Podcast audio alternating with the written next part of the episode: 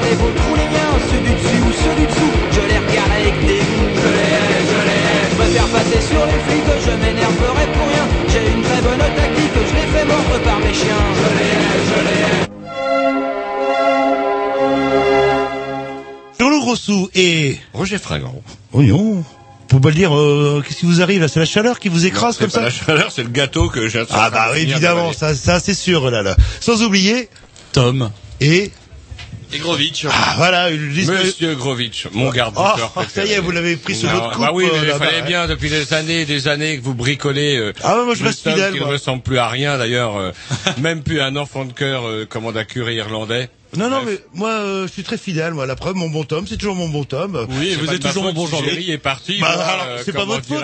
Comment, comment ça, c'est pas votre faute si Géry euh, est parti Excusez-moi, on en reparlera en dehors de l'émission. mais je peux vous assurer que c'est pas de Il allait même s'enterrer à Guingamp pour être sûr de plus vous voir. Même voir pire d'ailleurs, d'après les dernières nouvelles, il serait encore pire. Il serait dans le triangle du nowhere, euh, comment Côte d'Armor, un lieu qu'on ne connaît pas. Bref, vous écoutez les Grey News sur les mercredis en direct entre 20h et 22h précis, ça c'est sûr. Le dimanche, rediffusion, Je c'est... ne sais plus. Mais c'est autour dans l'après-midi. 15h30, 17h30 ou 15h, 17h. C'est ça, ouais, à peu près. Tout à fait. Et sinon, il y a une autre possibilité. Le, le web, l'internet. Expliquez-nous comment ça marche. Euh, donc faut aller sur www.lesgreennews attaché sans s sans x.fr. Bah, tout simplement. Sinon les Slash. dans Google. Voilà, tout simplement. On peut mettre un slash si on a envie. Et il ouais. paraît qu'on peut même télécharger les émissions qu'on n'a pas, Oui. pu entendre. C'est pas Ça s'appelle des possible. podcasts. C'est euh, vrai. même sur votre euh, iPod. Et ça doit coûter, iPad ou je sais pas trop quoi. ça doit coûter cher. Ça coûte euh, environ 0 euros. C'est pas possible. 0 centimes. Ah bah, qu'est-ce qu'on on devrait mettre euh, peut-être un peu plus cher. euh. Ouais, parce que... Allez, un C'est vrai petit que J'ai eu des plaintes, Jean-Loup, que vous répétiez ça à chaque fois. J'ai eu des plaintes tout le week-end. Ouais, il y a des gens qui le marre savent pas encore. Il y en a marre. D'ailleurs, Un vous- petit dit que c'est la programmation des pissous, alors après. D'ailleurs, vous savez même pas quand l'émission est rediffusée le dimanche. si. Bah quand Quand je l'écoute. Bah voilà. On écoute quoi, vous, les pissous? Les Pillies avec Dusty Boys.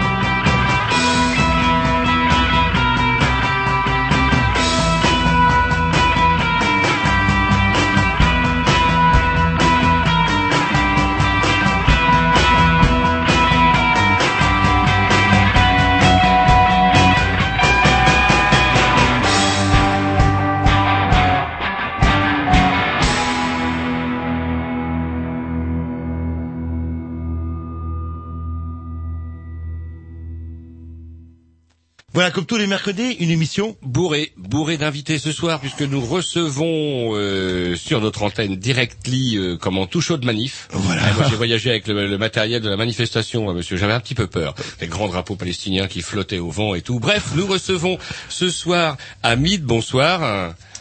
Bonsoir. Et également Dominique, bonsoir. Bah, bonsoir. Voilà. Et Kevin.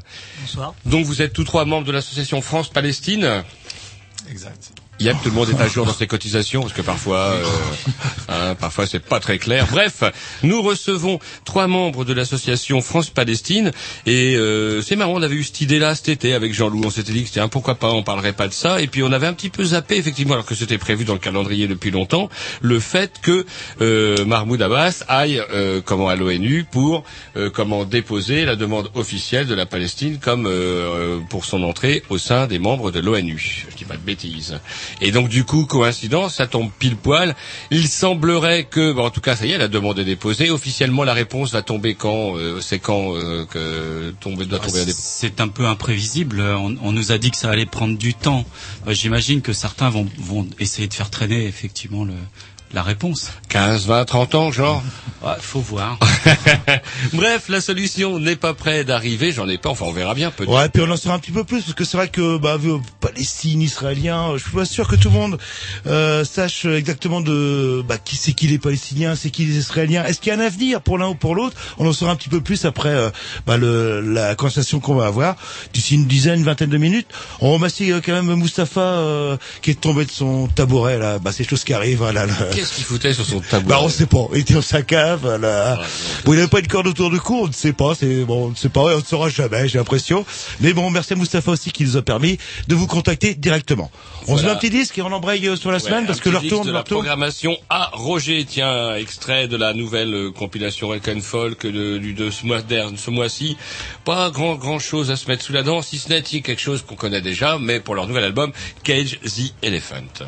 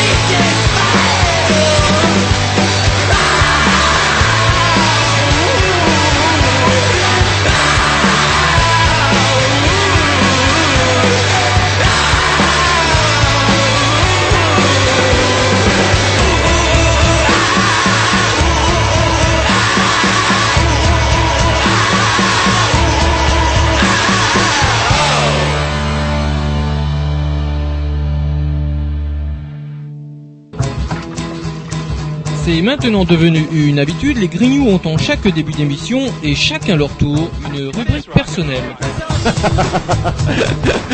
C'est ça en fait, tu vois le truc.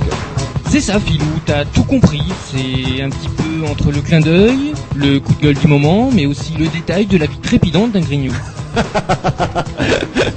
C'est ça en fait, tu vois le truc. Maintenant, le problème va être de savoir qui a l'honneur d'ouvrir le micro aujourd'hui. Et ça, euh, c'est pas facile. Attendez, attends, attends, tu me laisses parler, tu me laisses parler. Ah, il est en train de me tirer par la violence, c'est ça que. C'est ça en fait, tu vois le truc. Et oui, c'est ça la rubrique perso.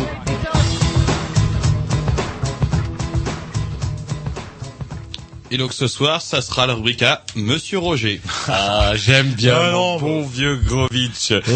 Bon, on va pas vous parler de la soirée de folie qu'on a passée tous les deux. Ça ne vous intéressera pas. Non, non, non, non, non, j'attendais. Ah, c'est dommage. Il comprendrait pas. C'est dommage, hein. Il comprendrait Ouais, il pas, comprendrait mon, bon, pas. mon bon Grovitch. Bref.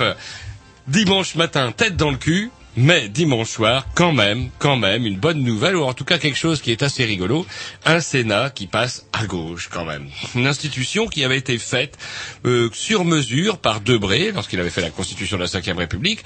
C'était donc une élection au suffrage indirect, c'était des grands électeurs, c'est-à-dire des, des notables, des notaires justement, et des maires, des conseillers régionaux, cantonaux, euh, Des grands électeurs, comme on des dit. grands électeurs, bref, des gens qui ne sont pas vraiment des rebelles. Voilà pourquoi, jusqu'à présent, le Sénat avait toujours été à droite.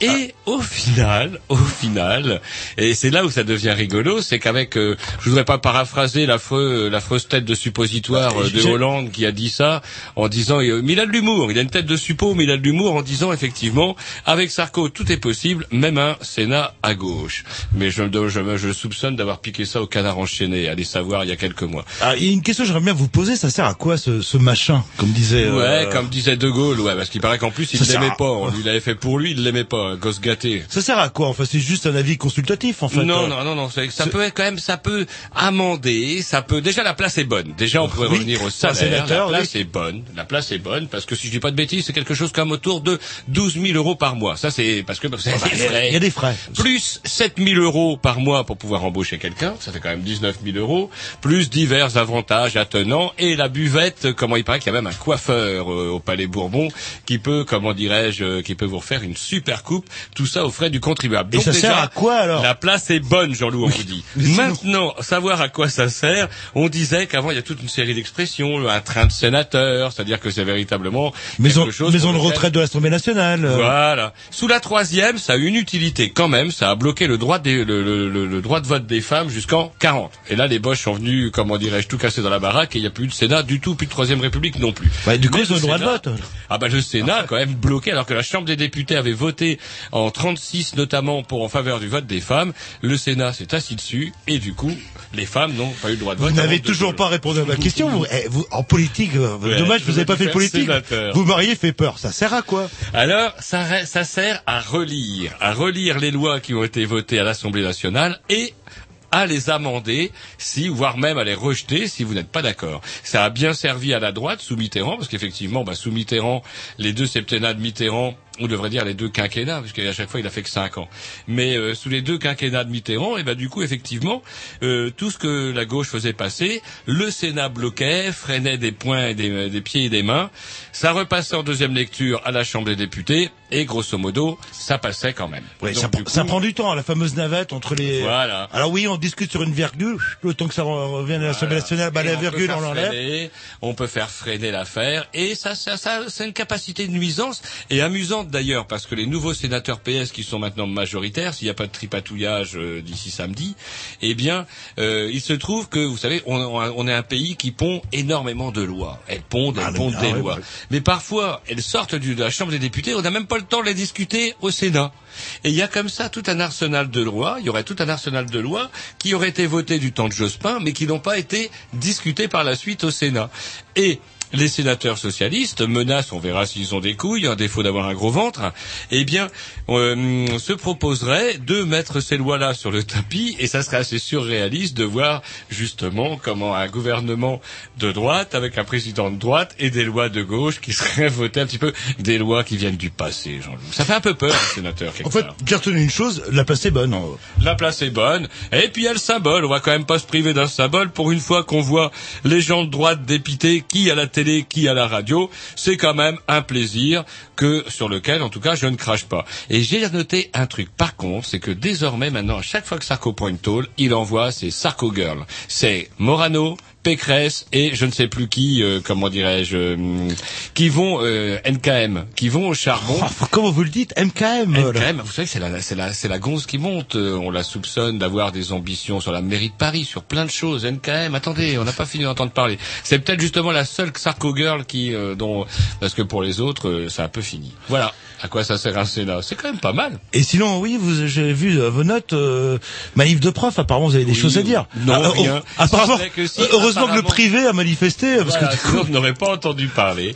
Euh, D'habitude, comment alors On peut aller, on va dire un petit peu de mal de nos syndicats, enfin de nos syndicats en général, qui poussent euh, à. Oula, on parle. Alors d'un côté, on vous dresse un portrait apocalyptique de l'éducation, 80 000 profs, postes profs supprimés en 4 ans, des classes surchargées, des conditions de travail épouvantables et une journée de grève dans les trois semaines qui suivent la rentrée.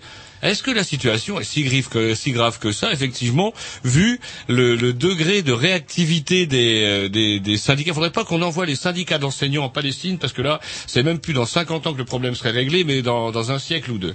Et effectivement, heureusement pour eux, ils ont eu le secours du privé. Et comme le privé a manifesté, les médias sont intéressés à la chose. Ouais, c'est assez rigolo. ouais. Et pendant que Sarkozy était là, moi, je suis avec les vrais ouvriers, pas avec les autres feignasses de profs qui sont toujours en arrêt de maladie euh, ou en euh, vacances et qui sont protégés. Là, il a pas de tort quelque part hein, dans ce qu'il dit là. là. Et protégé le sera-t-il Sarko et tous ses amis? Alors il y a quand même un autre truc, c'est pareil, on va quand même pas cracher. Certains pourraient me dire, ouh, la gauche a fait pareil. Certes, peut-être, mais quand c'est la droite encore une fois qui a un museau dans le caca, je ne vois pas pourquoi. Je me prêverais de plaisir de rappeler quand même toutes ces histoires de valises, qui des valises qui viennent d'Afrique, qui des Ouais, valises qui viennent de, qui viennent pour euh, comment dirais-je du Pakistan, avec des, des répercussions. Un ministre de l'Intérieur qui devrait quand même savoir qu'un téléphone ça peut être mis sur écoute et qui téléphone à un des prévenus, faisant-leur la preuve qu'il a affaire au dossier d'instruction, ce qui est totalement illégal. Et en plus, alors ta femme, ton ex-femme, elle est en train de baver. C'est quand même pas mal. Et tous les matins, maintenant, je dois vous avouer que malgré mon grand âge, je commence à avoir un début d'érection à chaque fois que j'entends parler des affaires. C'est vrai. Ouais, Ah, bah, ouais, attendez, que, attendez les socialistes arrivent là. Je pense Ah. qu'on va déballer aussi de. de- en- Attendez, ça fait quand même 10 ans En fait, les seuls qui ont raison, c'est le- c'est les gens comme Marine Le Pen. C'est les seuls, en fait, Ah qui bah, dénoncent il est clair toute cette corruption. qu'effectivement qu'avec ce grand déballage, Et qu'on comme vraiment- je vous le dis, Les mains blanches, eux. Ça, c'est clair. ouais, et qu'est-ce qu'il disait? Main blanche et qu'est-ce qu'il disait? Oh, je ne sais plus, on.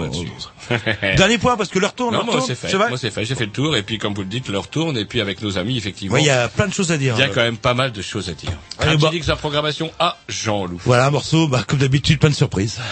Gave a lot of my life to the public, but y'all don't really know. It's a shame that y'all put me in such a box. Check it.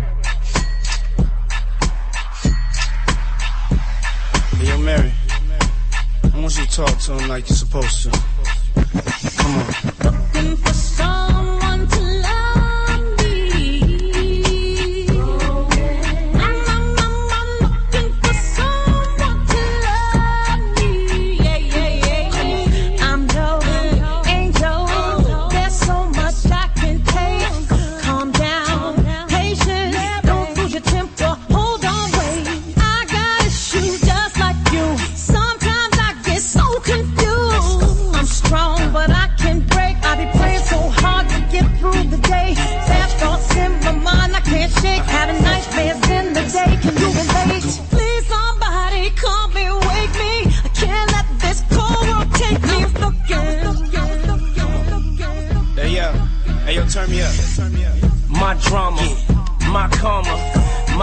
My life, dear mama. The wars I fought, scars that I garnered, the hustle, I got that honest from my father. Mix me with violence, blend me with peace. Combine me with hate and I can't face defeat. I did it all in a week, still incomplete as I stand on my feet. It take a lot to still dance to the beat. Skin more cold than callous and concrete. I love swimming, but that's just one ski in a rich man's cheap hotel with bed sheets. Uh-uh, you know what I'm looking for.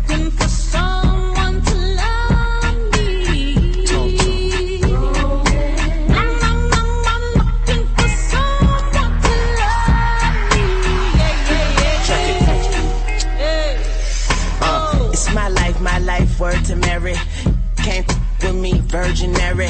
Go ahead, make my day dirty, Harry. Weezy. The world pop the cherry. Everybody pushing, but I don't fall back. And everybody looking, but blind to the fact. The clock on the wall say it's time for some action. Now you could take that to the bank and cash in. I'm feeling myself, if they feeling me. Can't spell them without me. It's them or me. Yesterday was a memory. Looking in the mirror at my enemy. But today I'm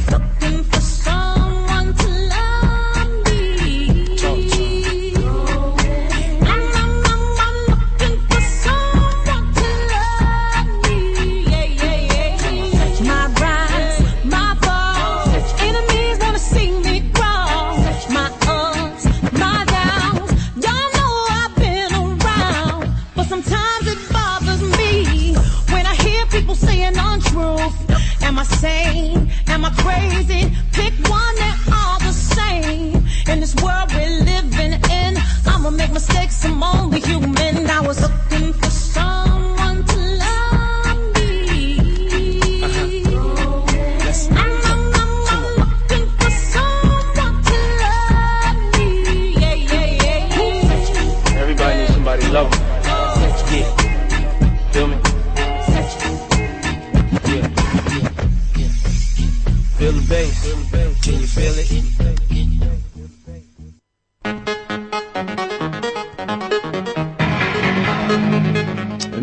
Météo internationale pour la semaine. Il y aura de nombreux tirs d'obus pour Est-Europe et Sud-Niger. N'oubliez pas de sortir couvert.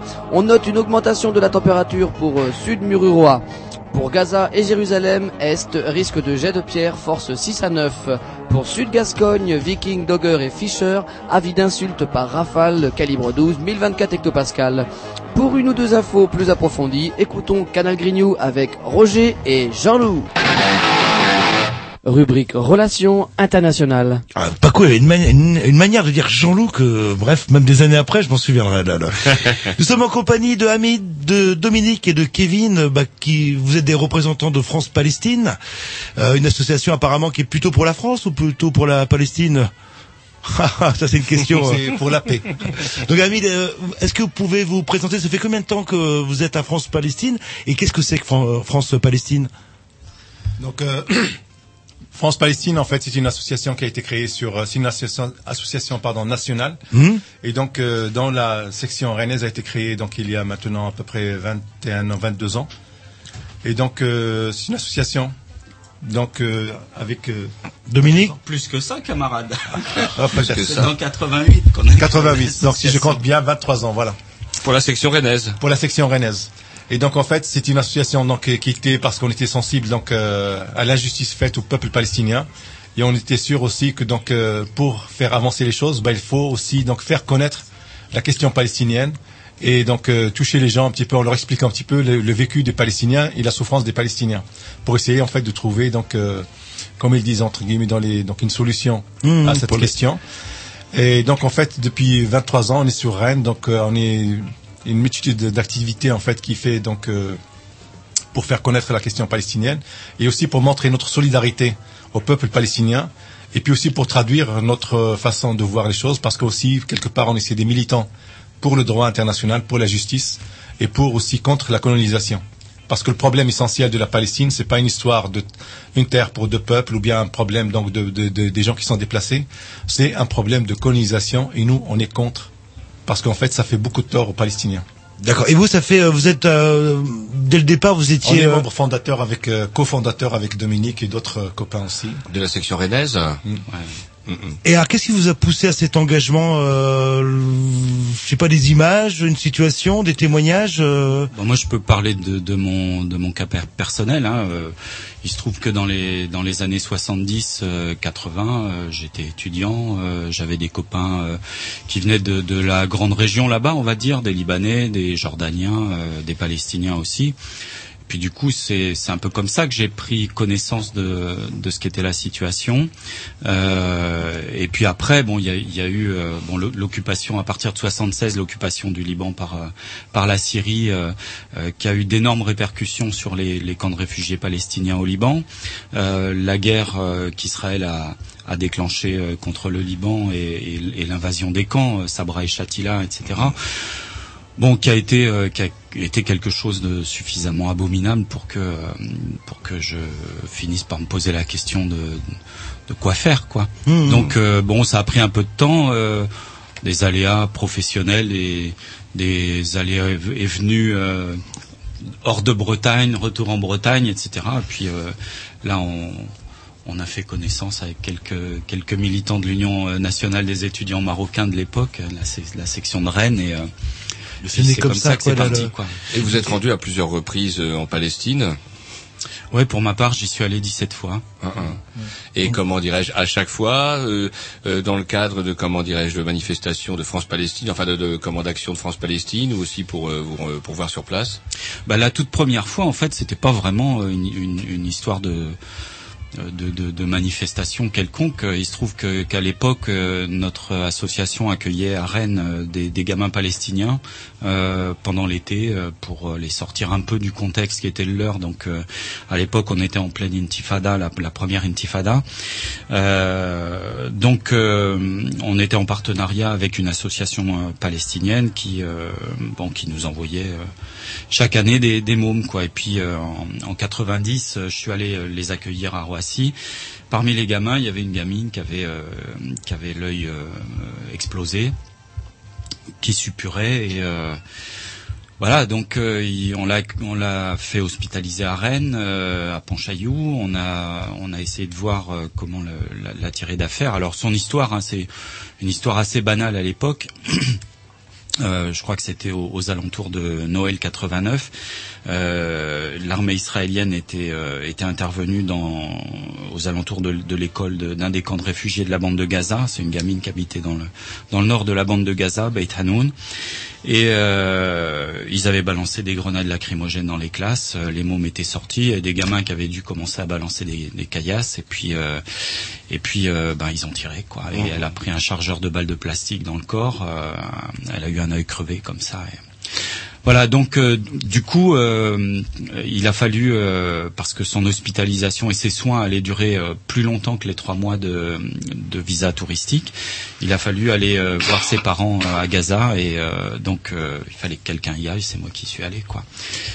Oui, il y a une évolution quand même dans, dans les mentalités, parce que moi je me souviens dans les années 70, 80, les méchants, c'était les Palestiniens, c'était les terroristes, c'était l'équivalent de Ben Laden ou d'Al-Qaïda. Quand on parle de Arafat, c'était le Ben Laden de l'époque. Euh, Qu'est-ce qui s'est passé pour que hum, il y ait eu un retournement de, de l'opinion publique? Parce qu'aujourd'hui, je pense que la plupart euh, des Français sont plutôt sensibles au, cas palestinien. Euh, Qu'est-ce que vous pouvez trouver une explication? Comment ils sont devenus passer de, de méchants à victimes? Est-ce que c'était une manipulation des médias? Est-ce que c'était une erreur stratégique euh... Je pense que pendant pendant tout un temps, le mot même de Palestine avait disparu. C'est-à-dire que quand vous regardez des dictionnaires, par exemple, euh, d'avant euh, la deuxième guerre mondiale, euh, pour pour appeler cette région, on disait la Palestine. Et puis euh, quand euh, quand euh, l'État d'Israël a été constitué, à partir du moment où l'État d'Israël a été constitué, le mot Palestine a disparu de tous les dictionnaires, de toutes Et les cartes, Israël. euh, etc. Et, et, on, et on a dit Israël. Alors évidemment, il restait euh, ces zones euh, que, que les Israéliens n'avaient pas encore conquises. Hein, L'actuelle Cisjordanie, la bande de Gaza. La Cisjordanie était euh, sous occupation jordanienne, la bande de Gaza sous occupation égyptienne. Et euh, du coup, euh, en, en- en très peu de temps, euh, le- la Palestine avait disparu. Quoi. Euh, alors euh, effectivement, on peut on peut euh, faire le constat que euh, à à un moment donné, euh, après la création de l'OLP, un certain nombre de, de, de militants palestiniens ont, ont essayé de remettre cette question palestinienne sur le devant de la scène.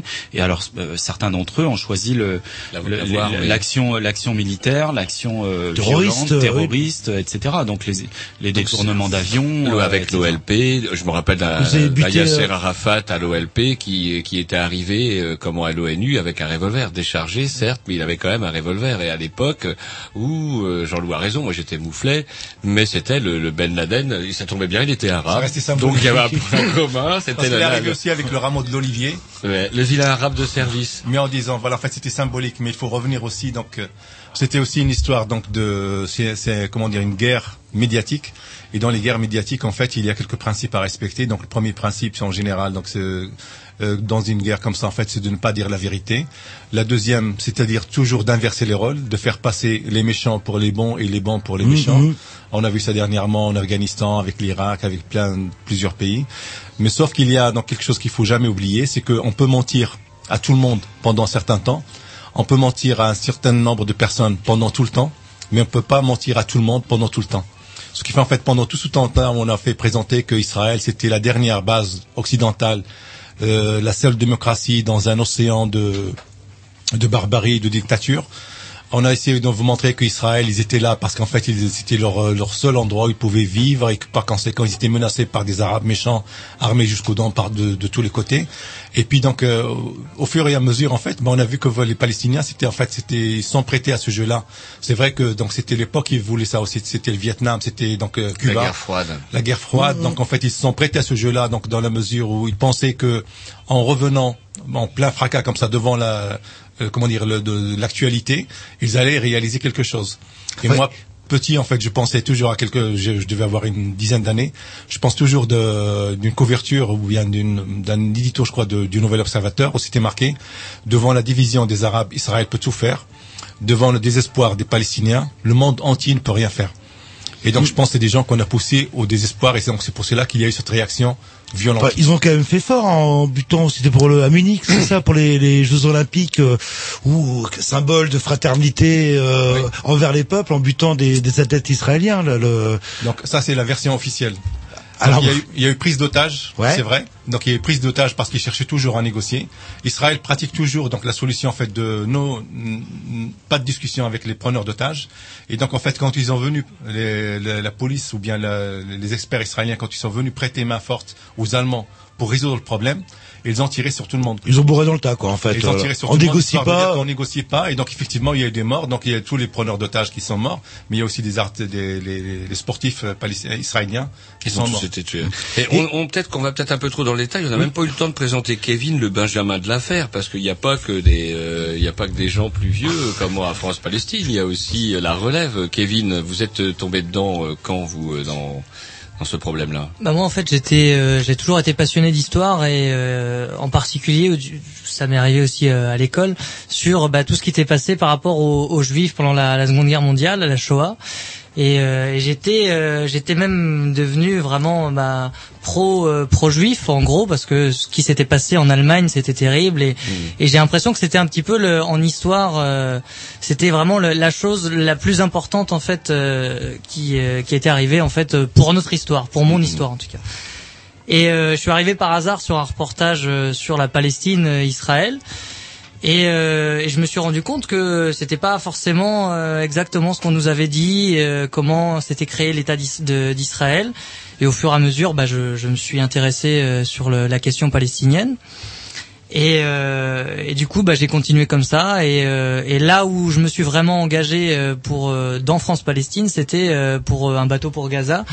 Euh, où il y a eu neuf, euh, neuf Turcs qui se sont fait euh, assassiner euh, sur le bateau, qui voulaient aller. euh, Ils avaient des rampes à incendie. Ah oui, oui, quand Ils même, étaient ouais, menaçants avec des rampes à incendie. il y avait des bâtons, des bâtons et tout. Donc, Des poteaux de cuisine aussi. voilà, exactement. Donc, euh, et, du coup, moi, je me suis, je me suis retrouvé une, une manifestation bah, pour euh, pour soutenir bah, la, la Palestine. Et après, je suis rentré dans France Palestine.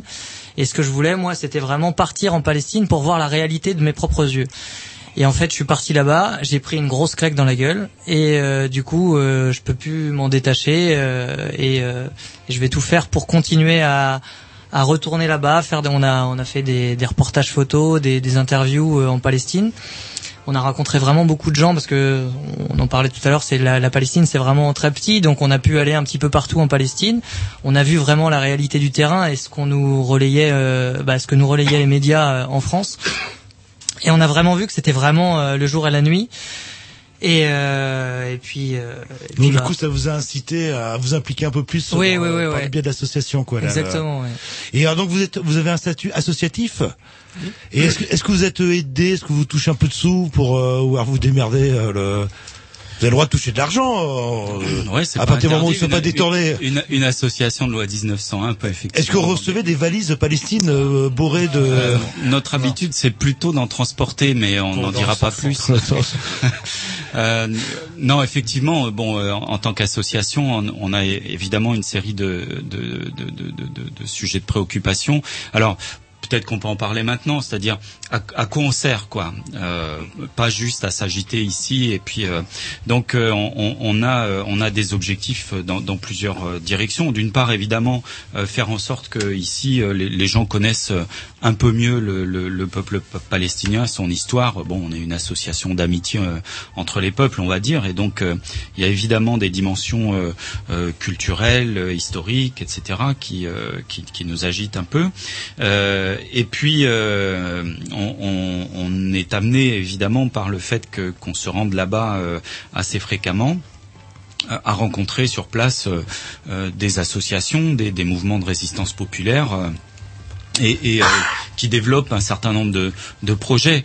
Euh, du coup, euh, on, s'engage pour, pour soutenir ceux qui nous semblent les plus intéressants. Alors, euh, euh, je, je peux prendre des exemples. Euh, quelque chose qui, nous, qui nous euh, préoccupe euh, de manière très très prioritaire, c'est le- l'expropriation des terres des paysans palestiniens par les colons. Une, colonie, ça commence des fois par pas grand chose, quoi, juste un camion grue, un, un un mobilhome euh, et puis pof on dépose ça euh, au sommet d'une colline. Euh, on, on prétend qu'on est en danger. À partir de ce moment-là on appelle l'armée et l'armée euh, euh, décrète une zone de sécurité de 150 mètres à 200 mètres autour de la de la colonie la nouvelle colonie. Euh, même si elle est complètement illégale même aux yeux des des, des- de l'État Israéliens. d'Israël. Euh, donc euh, on- l'armée est là pour protéger les colons quels qu'ils soient euh, qu'ils soient dans une colonie soi-disant légale ou, ou illégale. Et donc les paysans qui ont des terres là ne peuvent plus y accéder. Les Israéliens jouent sur un, système qui est hérité de l'Empire ottoman et puis ensuite du mandat britannique, qui fait qu'une terre non exploitée pendant trois ans euh, devient propriété de l'État. Autrement dit, c'est simple. Euh, vous mettez un, un, mobilhome sur une colline. Trois ans après, la zone d'exclusion de 150 mètres de périmètre, de, de, rayon, autour de de la colonie devient propriété euh, euh, des petit colons. à petit, Et peu à peu, on grignote. Alors les paysans, ils nous demandent de, de leur donner un coup de paluche, c'est-à-dire ils demandent que des internationaux aillent les aider à accéder à leurs terres, même si l'armée et les colons, les, et les colons leur en interdisent l'accès. Donc ça veut dire que vous accompagnez des paysans pour aller se livrer à leurs activités Voilà, là dans, dans quelques jours, euh, des, des groupes vont commencer à y aller pour accompagner les paysans sur leurs terres, pour la cueillette des olives. Donc ça, par exemple, c'est c'est un axe euh, qui, qui, qui, qui nous, nous intéresse beaucoup.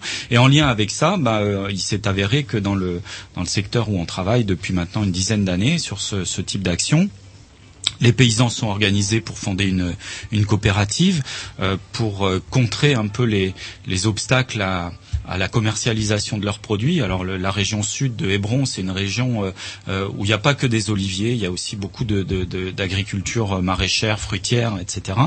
Et euh, bon, évidemment, en plein été, quand les, quand les fruits euh, euh, peuvent pas circuler, peuvent pas être commercialisés, ils pourrissent, ils sont perdus. Quoi.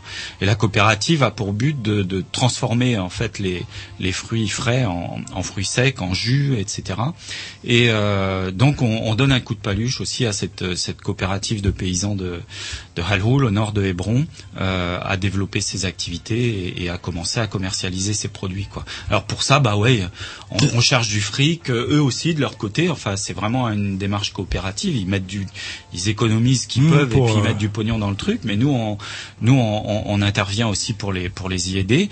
Et du coup, bah, on, on demande des subventions, on fait des collectes. Il y a des gens qui parrainent la, colo- la, la, la- comment la, la coopérative euh, et, et qui la financent. Quoi. Donc euh, voilà.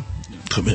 On va faire une petite pause musicale. Alors, on embraye sur quoi Sur de la musique que vous Eh ben, avez conseillée bah ouais, ouais, Dominique, a, comment dirais-je, c'est à, à retrouver effectivement sur euh, MySpace, c'est ça? Ça, euh, on va passer à Gaza Team du coup. Ah bah, bah, alors, petite anecdote Je, ra- aussi. je raconterai Ouais, d'où après- ils viennent et qui ils sont. Yep. Et après, on va, ouvrir, on va ouvrir la deuxième partie, c'est la partie histoire. Ah, oui, oui Quand vous voulez, C'est un peu long à Grovitch. partir. Ah, bah quand c'est Tom, c'est direct. Ça, rien à dire. Ah Bah, oui, bah, mais- ça- oui, vous avez choisi Allez, votre c'est camp parti. un peu rapidement, je trouve, Grovitch. C'est Trop. parti.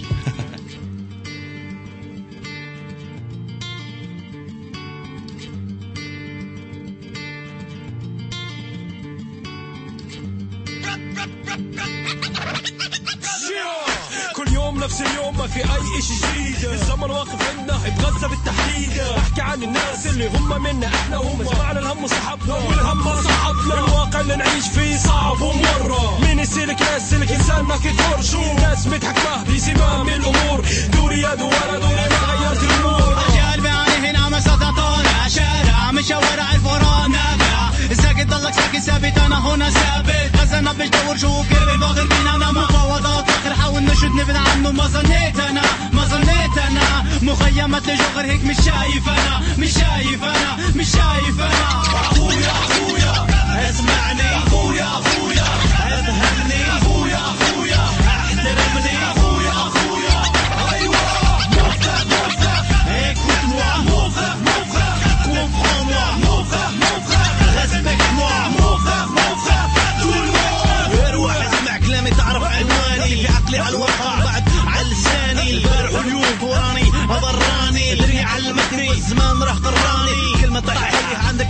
تفيدني كلامي فني وفني. نحو كوميدي. تحاول تضحك تشوف فيلم هندي. والله هنيدي تحوس على الصح أروح تلقاها عندي. معنى الحرب من غير ما يتشكل من اللي بيرضى شوف مصير أخوي يتبعل بين الماضي الحاضر اليوم أو المستقبل. فكرك الدم بيرقص يا محمد أخوي بيصلي يتعلل. كتير الكلام. بس الفعل اللي يحكي عيني ندام ما تسأل عني. واخوة بفكر كلمة صدق بقول وبصحي كل أناني. كل منبع ما ينسى معنى الأخوة بالإسلامي. أخويا أخويا.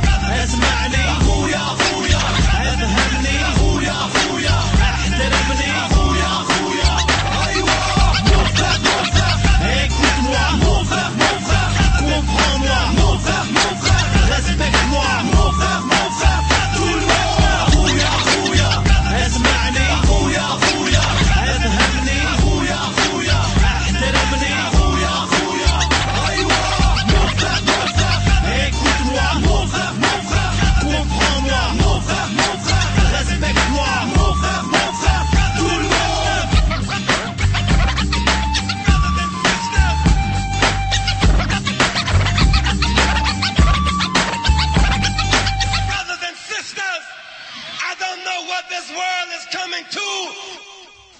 Voilà, donc, euh, alors c'était quoi ce petit groupe là que vous Bah, avez Gaz- proposé Gazda Team, c'est euh, c'est un groupe un, un peu spécial. C'est des jeunes qui sont dans le dans le nord de la France. Je sais plus dans quel bled, Roubaix, Tourcoing. Enfin, je sais plus très bien dans dans quel. euh, Les ch'tis, quoi. Voilà, voilà, des ch'tis. Sauf que parmi ces ch'tis là, il y en a qui viennent de la bande de Gaza. Il y a trois euh, trois Gazaouis. euh, qui étaient sortis, euh, bien qu'ils aient eu des, des visas, etc. Ils étaient bloqués par les Israéliens euh, à la sortie de Gaza. Euh, alors euh, en passant par l'Égypte, vous voyez, mais même à Israël contrôlait tout, y compris euh, la pseudo frontière avec l'Égypte à l'époque. Euh, donc euh, ils ont été obligés de sortir par les tunnels comme des clandestins, quoi. Et ils étaient invités en fait par je sais plus quel centre culturel euh, de Tourcoing ou de Roubaix euh, pour pour jouer avec des, des, des rappeurs français. Euh, ils sont venus, euh, ils sont venus en France, euh, ils ont fait leur euh, leur show. euh, puis quand ils ont voulu rentrer, on leur a dit vous vous repassez pas quoi. Donc en fait, ça fait maintenant euh, trois ans, je crois, qu'ils sont euh, coincés en France et qu'ils peuvent pas retourner chez eux. Et du coup, euh, ils ont constitué ce groupe avec euh, leur euh, leur partenaire de ch'ti là, euh, de, et, et euh, ça s'est appelé Gaza Team et depuis ils tournent quoi. Ah moi je euh, oui pardon. Donc euh, juste en fait pour ajouter donc euh, effectivement donc notre association donc euh, il y a cette partie là en fait de contact et donc de travail solidaire avec les Palestiniens, mais on est aussi une association qui est bien ancrée donc sur la on va dire sur la scène rennaise entre autres parce qu'en fait on fait des conférences, on anime aussi donc des des ateliers, par, des fois on reçoit aussi des Palestiniens, on essaie aussi donc de leur trouver des pour certains Palestiniens par exemple des stages de formation parce qu'ils sont très demandeurs. On les aide quand ils arrivent ici pour donc leurs études dans, dans la, pour s'installer, pour démarrer. Et puis aussi donc on, on intervient aussi dans les écoles, dans les lycées quand on nous demande en fait pour venir parler de la Palestine. Et on fait régulièrement en fait des conférences et on tourne dans tous les quartiers donc on n'est pas centré donc euh, on a un local donc 10 rue Jean Boucher. Mais on a normalement donc euh, on tourne un peu partout sur Rennes et donc euh, régulièrement il y a des conférences, il y a des soirées, il y a des films qui sont très intéressants en fait qu'on propose au public rennais. Bien. De toute façon, on va retrouver sur notre blog euh, bah, justement toutes les références, les adresses et le site. Et moi, j'aimerais bien, parce que je vois l'heure qui tourne, qu'on parle d'histoire. Alors, c'est qui les Palestiniens? Alors, si j'ai bien compris, il y avait les Israéliens qui étaient pépères, puis les Palestiniens qui sont venus les faire chier. Euh, c'est quoi en fait? Euh, euh, je, je sais que ça vient le bordel, ça commence un petit peu avant la première guerre mondiale, la deuxième guerre mondiale. Euh... Ça vient de Dieu. Moi, je dis, c'est le Ça vient problème, c'est Dieu, à l'origine. C'est la terre promise, c'est Moïse. Faut- À mon avis, il faut faire revenir ça même au fils d'Abraham. Abraham avait deux fils. Un qui a donné naissance à, comment dirais-je, la religion musulmane, et l'autre qui est, euh, qui a donné naissance à Et donc euh, cousin. Voilà, c'est les cousins. En fait, c'est un problème de cousins, vous imaginez. Après, le boulot. Abraham, c'est vers 1200, 1300 avant Jésus-Christ. Mais plus récemment, autrement. Alors, ouais. Plus récemment, si vous voulez recentrer. euh, Ouais, déjà, peut-être on peut commencer par faire la peau à un vieux mythe. Euh, le vieux mythe de euh, sur lequel euh, les, les, les sionistes, les Israéliens, euh, ou- Alors, les sionistes, c'est ceux qui, vou- qui veulent un État israélien, c'est ça c'est ceux qui, qui euh, imaginent un État euh, pour constituer un, un- un État pour les Juifs et à l'origine d'ailleurs euh, pas forcément en Palestine. Ils ont pensé à plein de trucs, l'Ouganda, euh, euh, un petit coin d'Arg- d'Argentine, etc. Ça, c'était plus Théodore Herzl, le fondateur du parti du mouvement sioniste. c'est ça, qui était pas du tout un religieux, Non. euh, qui était qui était un laïc euh, très très convaincu et euh, simplement à un moment donné, le, le, le mouvement sioniste s'est rendu compte de l'intérêt qu'il pourrait y avoir à faire converger cette revendication d'un État euh, ou d'un foyer national juif, comme comme euh, il disait à l'époque, et puis euh, la, la terre palestinienne, puisque du coup les vieux mythes pouvaient pouvait marcher. Alors le vieux mythe, c'était euh, euh, en termes de communication, euh, c'est revenu souvent comme comme comme expression, une terre sans peuple pour un peuple sans terre.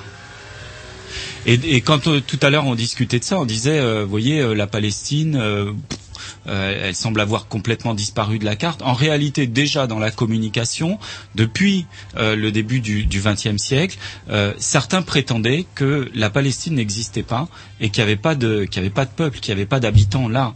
Ce qui était quelque chose de totalement aberrant. Évidemment, il y avait des gens qui vivaient là, qui étaient évidemment sous sous, Sous la coupe des Turcs. domination ottomane, hein, sous, sous la coupe des Turcs, qui ont subi d'ailleurs une répression très très forte à chaque fois qu'ils ont essayé de relever la tête et de et de résister à, à, cette occupation. Euh, et, euh, et parmi ces gens-là, bah, il y avait des des juifs palestiniens, des chrétiens palestiniens, des musulmans palestiniens. Voilà, c'était des Palestiniens. Ils étaient tous arabes, ils avaient des religions, des, des religions différentes, mais ils étaient tous de culture arabe et euh, voilà. On était plus dans une, euh, une entité géographique en fait, le- la Palestine euh, à Bah, l'époque. Il y, a- c'est il y avait pas, il y avait pas d'État. religieuse. Il y avait pas d'État. comme, il n'y avait pas non plus d'État libanais, comme il n'y avait pas non plus d'État syrien, syrien. comme il n'y avait pas non plus d'État jordanien, parce oui. que euh, voilà, c'est c'est- c'est ça. Un des enjeux d'ailleurs de de ce qui s'est passé pendant la Première Guerre mondiale, euh, côté côté anglais, côté français, euh, c'était aussi un partage de la région, puisqu'il y a eu euh, euh, les accords Saïx-Picot et Arlozorov d'ailleurs à l'époque, puisque les, les, les, les Russes avant la révolution euh, soviétique euh, étaient aussi intéressés au partage de la région, euh, notamment sur euh, certaines parties de la Turquie euh, euh, et, et euh, bordant la mer Noire. Enfin bon, et, et donc euh, ils ils s'étaient entendus entre eux pour se partager cette partie du Alors monde en cas de victoire contre contre contre les, les Turcs. Ah, Alors qu'on avait quand même promis aux Arabes, notamment, bah, c'était les, les, les Hachémides, on leur avait promis, comme on dit, un grand royaume arabe qui aurait englobé l'actuel.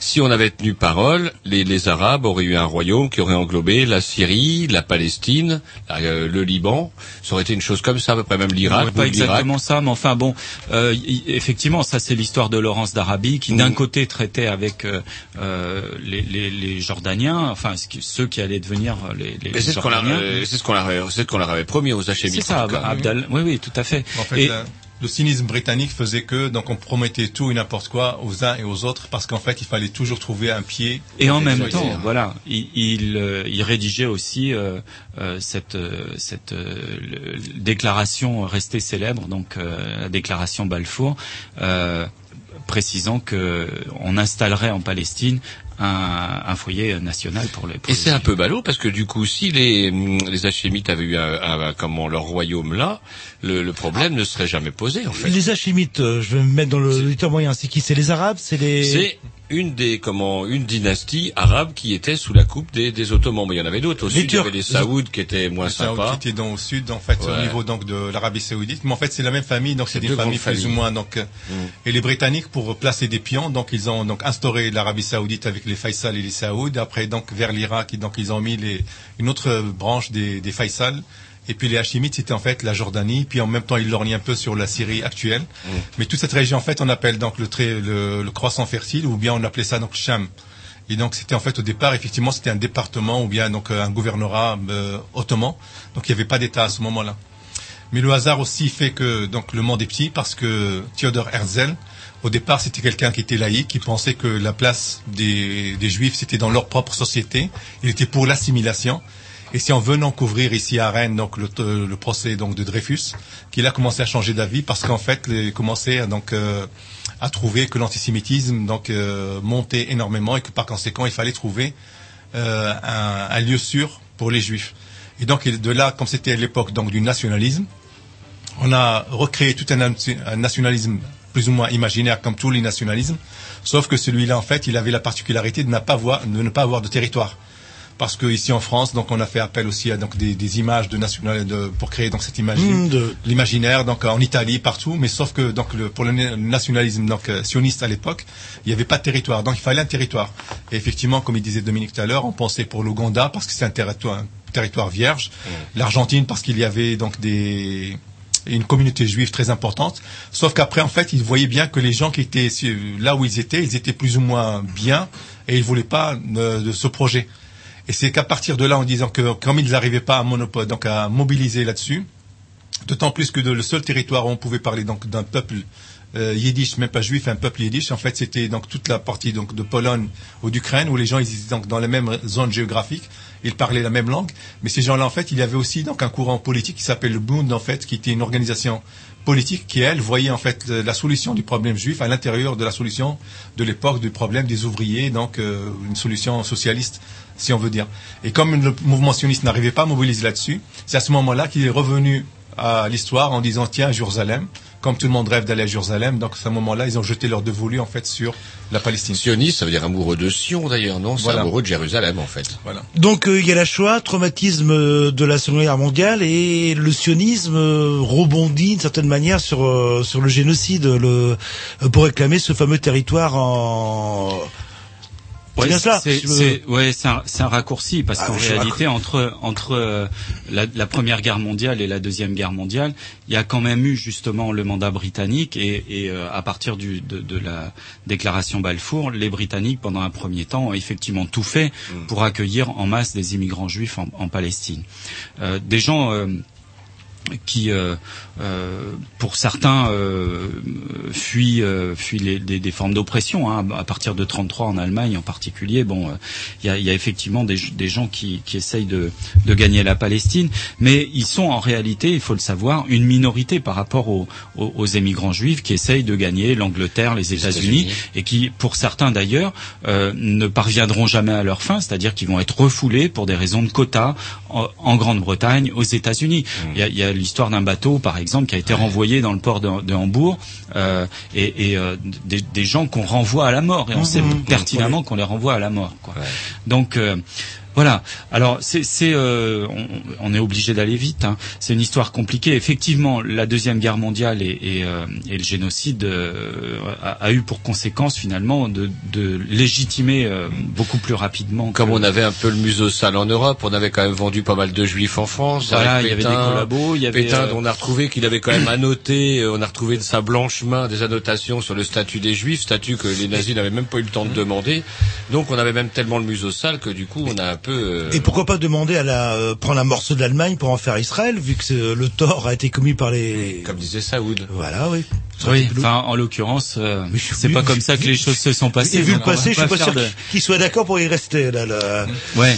Donc, alors justement, le, d'autant qu'ap- d'autant qu'après le qu'après le, le- la, la guerre, euh, les Juifs euh, qui, qui, qui avaient été euh, euh, sauvés entre guillemets des, des camps de concentration sont, se sont toujours retrouvés dans des conditions, euh, j'allais dire de détention, en réalité de concentration quand même dans, dans un certain nombre de, de camps qui, qui, qui étaient devenus des camps de réfugiés, si on veut, mais mais euh, avec euh, pas aucune liberté, pas de possibilité de circuler, etc. Y compris en France. Hein. Donc euh, beaucoup d'entre eux, effectivement, enfin pour beaucoup d'entre eux, l'option de l'émigration vers la Palestine, qui était qui était fortement encouragée par les militants sionistes, euh, était une des portes de sortie. Quoi. Enfin, il faut, Et on était dans le contexte il faut- colonial. Là, comment dirais-je C'est vrai que la parole des Arabes ne valait pas cher. Donc, du coup, on avait encore l'Algérie française. Donc, effectivement, on colonisait encore l'Algérie française. On pouvait encore, les Portugais envoyer encore plein de gens en Angola. Donc, c'est vrai que pour les Juifs de cette époque, aller en Palestine, ça posait pas de problème. Enfin, je veux dire, et combien vu même, la en fait, situation. et combien même après donc la Shoah, en fait, il y avait beaucoup de Juifs qui voulaient rester en France, qui voulaient rester en Allemagne, qui voulaient rester en Hollande, parce qu'en fait, ils se considéraient hollandais et français.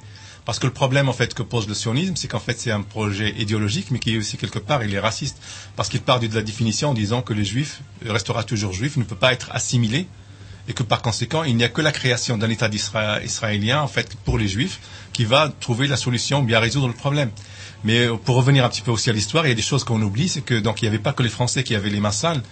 La- L'agence juive en fait, et même Ben Gourion qui était donc le premier de- président donc euh, de l'État d'Israël, en 42, il déclarait que tout ce qui arrivait aux Juifs d'Europe n'était pas sans problème. Et il déclarait aussi que s'il pouvait sauver la moitié des enfants juifs pour les amener en Israël et sauver la, la totalité des enfants en fait des juifs qui partaient un peu partout dans le monde, il aurait préféré la première solution. Parce que les juifs aussi, donc à un certain moment, le projet au départ, c'était pour les juifs européens. C'est quand ils ont vu aussi que les juifs européens ne voulaient pas, malgré la Shoah, ils voulaient rester en Europe ou bien partir aux États-Unis, qu'ils se sont rabattus aussi sur les juifs dans le monde arabe. Hmm. Et c'est un projet qui a toujours évolué, mais c'est aussi un projet qui est un petit peu donc euh, euh, qui est idéologi- idéologique et qui est quelque part donc euh, qui est euh, le même discours de Ben Gurion dans la bouche de quelqu'un d'autre, on le traitait de raciste, mais les, les Ben Gurion était- il disait ça, donc il disait que c'était pas Il y avait quelque part l'idée de, de, de, de fabriquer, de, de, de construire le, le juif nouveau. Et le juif nouveau, euh, ça pouvait pas être celui qui, selon la, le- le- la terminologie euh, fréquemment utilisée par les, les le, le Yishuv, donc les Israéliens qui avaient euh, déjà constitué une forte immigration en Palestine, euh, ça, ça pouvait pas être ceux qui, qui s'étaient laissés conduire à la mort, comme ils disaient. C'est-à-dire pas de moutons, pas de pas de gens soumis, etc. Et du coup, il fallait que ces gens-là soient jeunes, plutôt jeunes, euh, vigoureux, prêts à travailler euh, euh, la terre et, à s'émanciper par ce biais. Donc il y a, quand même une idéologie très particulière.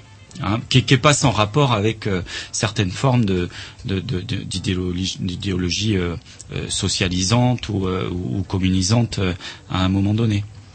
Donc du coup, les Juifs euh, prennent le donc euh, 46, comme en 46, 47, c'est les comment les, les projets de plan de partage.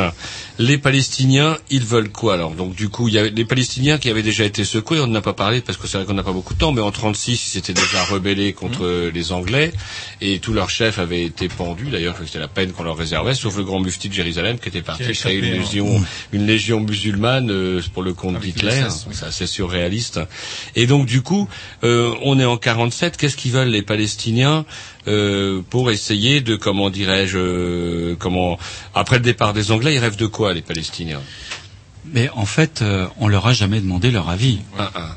On leur a jamais demandé leur avis. C'est-à-dire qu'un Palestinien prend bien la parole euh, à l'ONU au moment de- des débats sur euh, l'opportunité du plan de partage, euh, mais il le fait par effraction et en entrant par la délégation arabe.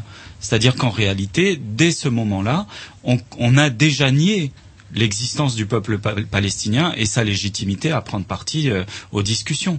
Hein. Donc, euh, je crois, je crois qu'il faut, euh, il faut mesurer. C'est exactement ce que ce que tu disais tout à l'heure, c'est-à-dire les Arabes, ils comptent pas beaucoup. Euh, On, on peut malgré tout pas faire euh, comme s'ils n'existaient pas. Donc, on met en place une, une possibilité pour les Arabes de discuter de, de la question, mais pas pour les Arabes palestiniens. Hein, donc il y, y en a un qui va réussir à passer le, le mur du son, qui va réussir à s'exprimer, mais euh, de toute façon les, les, les dés sont, sont jetés et euh, il est clair qu'à ce moment-là l'option du partage euh, va, va dominer. Hein, donc euh, Est-ce qu'on peut parler de nation palestinienne euh, Est-ce que c'est que des Arabes entre guillemets, c'est pas péjoratif Ou est-ce qu'il y a une langue palestinienne, il y a une culture euh, euh, palestinienne, il y a des plats palestiniens, il y a La- Est-ce que c'est une notion- entité à la- part La entière notion de nation, on voit bien que même pour les autres États arabes qui se sont constitués à ce moment-là, euh, c'est quelque chose qui euh, qui, qui euh, est, est- est- très euh, nouveau, euh, puisqu'ils ont toujours été euh, sous, sous domination ottomane. Euh, la notion même de nation, les États-nations, c'est un truc, euh, c'est un truc européen, c'est un truc euh, hein, qui, qui, qui, qui concerne notre histoire occidentale.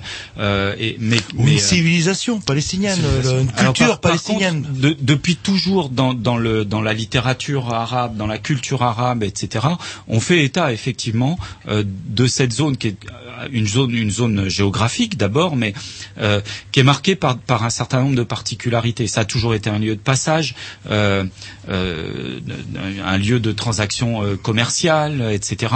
Et euh, il semble bien quand même que dans le l'histoire euh, de, du monde arabe, elle soit assez bien circonscrite et, et, euh, identifiée. Et Alors par lieu- contre, il n'y a pas, il a pas de langue spécifique. Euh, c'est un petit peu comme ici en Bretagne, euh, euh, en, en Bretagne Oui, ou à 30 km d'intervalle, on se comprend plus quoi là. Le... Euh, si, on se comprend, Enfin, mais enfin, il y, a- y a, y a des dialectes, il y a, il y a des, formes, variantes. il y a des accents. il y a- Et en plus, pour, le- pour son plus grand drame, un lieu trois fois saint, saint pour les juifs, saint pour les chrétiens, saint pour les musulmans.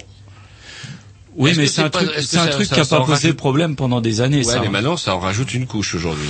Euh, ouais, je suis pas certain que le problème se pose dans ces termes-là du côté palestinien, parce que précisément, moi, c'est un truc que, que j'ai découvert en y allant. Euh, bon, je suis un, un laïc euh, euh, pur, pur beurre, euh, avec allez, allons-y, euh, franco de port, des, des, des idées euh, plutôt anticléricales euh, à l'origine. Euh, voilà, bon, je, déboule là-bas dans une société dont je sais que euh, elle est très marquée par par la religion. Et en fait, ce qui m'a d'abord surpris quand j'ai pris contact avec des, Palestiniens, c'est le fait que finalement, y compris moi, athée, j'ai toujours dit que j'étais athée, euh, j'étais j'étais pas rejeté. Et constat également que vous soyez chrétien, musulman, palestinien, il n'y a pas de problème. C'est-à-dire on, vit là. euh, vous voyez, les, les, les gens vivent ensemble, quoi. C'est pas, Mmh, c'est pas aussi. Et, et d'ailleurs, ouais. dans, dans la Palestine historique, il n'y avait pas non plus de problème avec les Juifs. C'est-à-dire que vous aviez euh, dans, dans des dans des villes comme Jaffa, comme Haïfa, etc. Des, des, des gens qui vivaient dans les mêmes quartiers. Il n'y avait pas il y avait pas de séparation entre Comme les, dans tout le monde arabe, d'ailleurs, c'est vrai qu'avec la création d'État d'Israël, ça va amener la disparition de toutes les communautés juives qu'il y avait un peu partout dans le monde, a- dans le monde arabo-musulman. Même, euh, bah, par exemple, on parlait de Sharon. Je vous demandais si est-ce que ce Sharon était parti voir son créateur. En fait, non. euh, le diable n'a pas l'air d'avoir- pas l'air d'être pressé de le recevoir. Mais Sharon, il vient de Marrakech. Il est né à Marrakech. Il y avait des communautés comme ça. euh, comment euh, ah, vous le saviez pas, peut-être. Non, peut-être pas Sharon parce qu'il a le titre. Pas Sharon. On m'avait dit ça moi, quand j'étais à Marrakech. On dit que hop, c'était, on m'avait fait visiter le- l'ancien quartier juif. Il y a, il y a Marrakech. d'autres, il y a d'autres personnalités, mais Amir Peretz, par exemple, l'ancien chef de l'armée israélienne, donc euh, pendant la guerre sur Gaza, il est né au Maroc. Euh, Il y a plein de personnalités en fait qui sont nées au Maroc, en Algérie, en Et c'est ballot parce que du coup, là, avec la création de l'État d'Israël, l'état de guerre entre les entre Israël et puis ses voisins va entraîner aussi la, la, la disparition de toutes les Bah, communautés ce qui a fait juives qui dire en existaient fait, là-bas. ce qui a fait dire à Elias Sandbar qu'en fait euh, la création de l'État d'Israël nous a séparés de nos juifs parce qu'en fait il y avait donc dans chaque pays arabe il y avait des juifs qui vivaient et même les juifs marocains en fait qu'on a déracinés Hmm. pour les envoyer là-bas, alors qu'en fait, moi j'ai toujours une anecdote que j'ai vu un film de David Assouline, donc qui est sénateur au PS, donc euh, il doit être content donc depuis hier, comme tu as dit tout à l'heure. En fait, il a fait un film parce que David Assouline, c'est le dernier Assouline qui est né à Sfro. C'est Sfro, c'est une ville euh, dans les régions de, de Fès. Et il a fait donc il, il avait son père qui est resté au Maroc et son oncle qui est parti émigrer euh, euh, en, comment dire en Israël. Et donc tout le monde attendait la, la réponse de l'oncle qui est parti en terre promise. Alors les, les ceux du Maroc lui envoient alors le paradis. Et lui il le répond le paradis c'est là où vous êtes. Parce qu'en fait, il a, il a vécu, en fait, il a souffert en fait du racisme, il a souffert de beaucoup de choses, de- du mépris pour le maghrébin, pour l'arabe, pour beaucoup de choses. Et donc finalement, les gens, donc euh, et quand on va là-bas, donc de- parce qu'au Maroc, ils peuvent venir en fait. Et souvent, moi, j'ai croisé donc une fois donc euh, une dame juive qui m'a parlé. Il avait les larmes aux yeux parce qu'il disait pourquoi il est, il sait pas pourquoi il est parti parce qu'il était jeune et puis donc il y avait tout le mouvement. Vous allez être en- parce qu'il faut pas oublier aussi que pour faire partir les Juifs du Maroc, de l'Algérie, de la Tunisie jusqu'en Égypte en fait, bah des fois le Mossad ou même les futurs les, les, les organisations précédentes Mossad n'hésitaient pas à aller créer une- un climat de tension Mhm. pour leur montrer qu'ils sont toujours en danger et que la meilleure solution c'est de partir. On va se mettre un petit disque et après, euh, bah, on va continuer un peu notre conversation. Alors, on est parti toujours euh, en Palestine. euh, vous nous proposez euh, Euh, ça va être Saz. Saz. Ah, bon, on en parlera euh, juste après.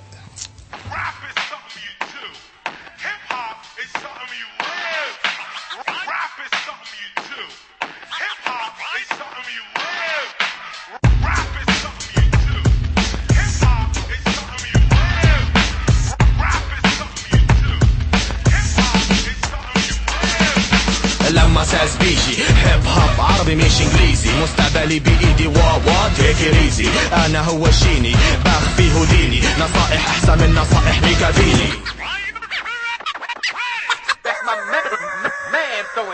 على المايك موسيليني لما أعطش. الراب يسيني برويني من اعدائي بينجيني بيقويني من مشاكل بيحميني. من الأمراض بيداويني لا قدري هو دليلي. حتى لما اتعب راح يجيب لك الطاقة. شوي عصبي راح يجيب لك الراحة. بصراحة عشان بترفع درجة الحرارة. بيزيد يوم يوم سكر للمرارة لاصدقائي بقول بصوت عالي. المايك سلاحي والراب إلي غالي جلالي هو ملك وأنا دايما الأمير. وين ما أروح للرب أنا أسير. اكون هادئ وخذوها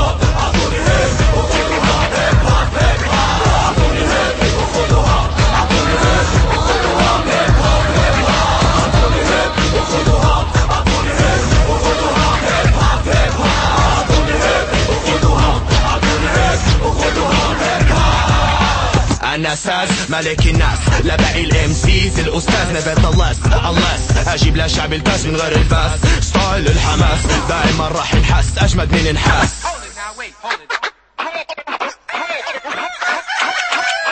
اسمع كلمات جايبة للهيب هوب النصر قصص وقواعد لبناية القصر الدواء للهابر غامض أكتر من الهرم موجودة في مصر يعرفوا انه الراب هي وسيلة بتمرق الهدى بكل قرية ومدينة بتغلغل جواتكم بتضلها مدينة سليمة موسيقى للعرب اللي بترفع الراس بتهز جراس تدفع الصهنية كالهنجاس موسيقى حقيقية مش موسيقى دربلز يا هلس اذا خايف يا حبيبي امسك ايدي علمت الامريكان يعيد وراي الاي بي سي دي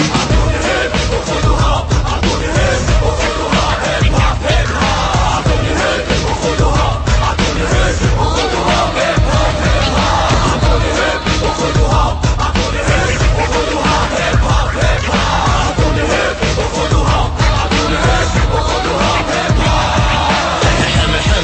الرابر معي الشهادات. بيفوز بفاشل كل مفاجآت. هات هات هات المايك وشوفوا مين فات فات. من الميلاد للممات فنان ربيع روح أكتر من الموناليزا صدى صوتي عدل البرج في ليزا. ربطت بين المو لاسيكا شاشلت المسرح هروبه حريقة. أستاذ من غير المايك سايكايز بلا ليلى يا حرام عريس من غير ليلة الدخلة إيش هالجملة؟ المايك بإيدي زي اللؤلؤة رميت القنبلة بين الوردة طلعت السنبلة. لكل أصحابي اللي بيضحكوا علي. بقولوا إنه سامحت الحياة طبيعة الماي لا لا يا بلا يا حبيبي راح أتقدم. طلع ورا طلع ورا من عماله بتندم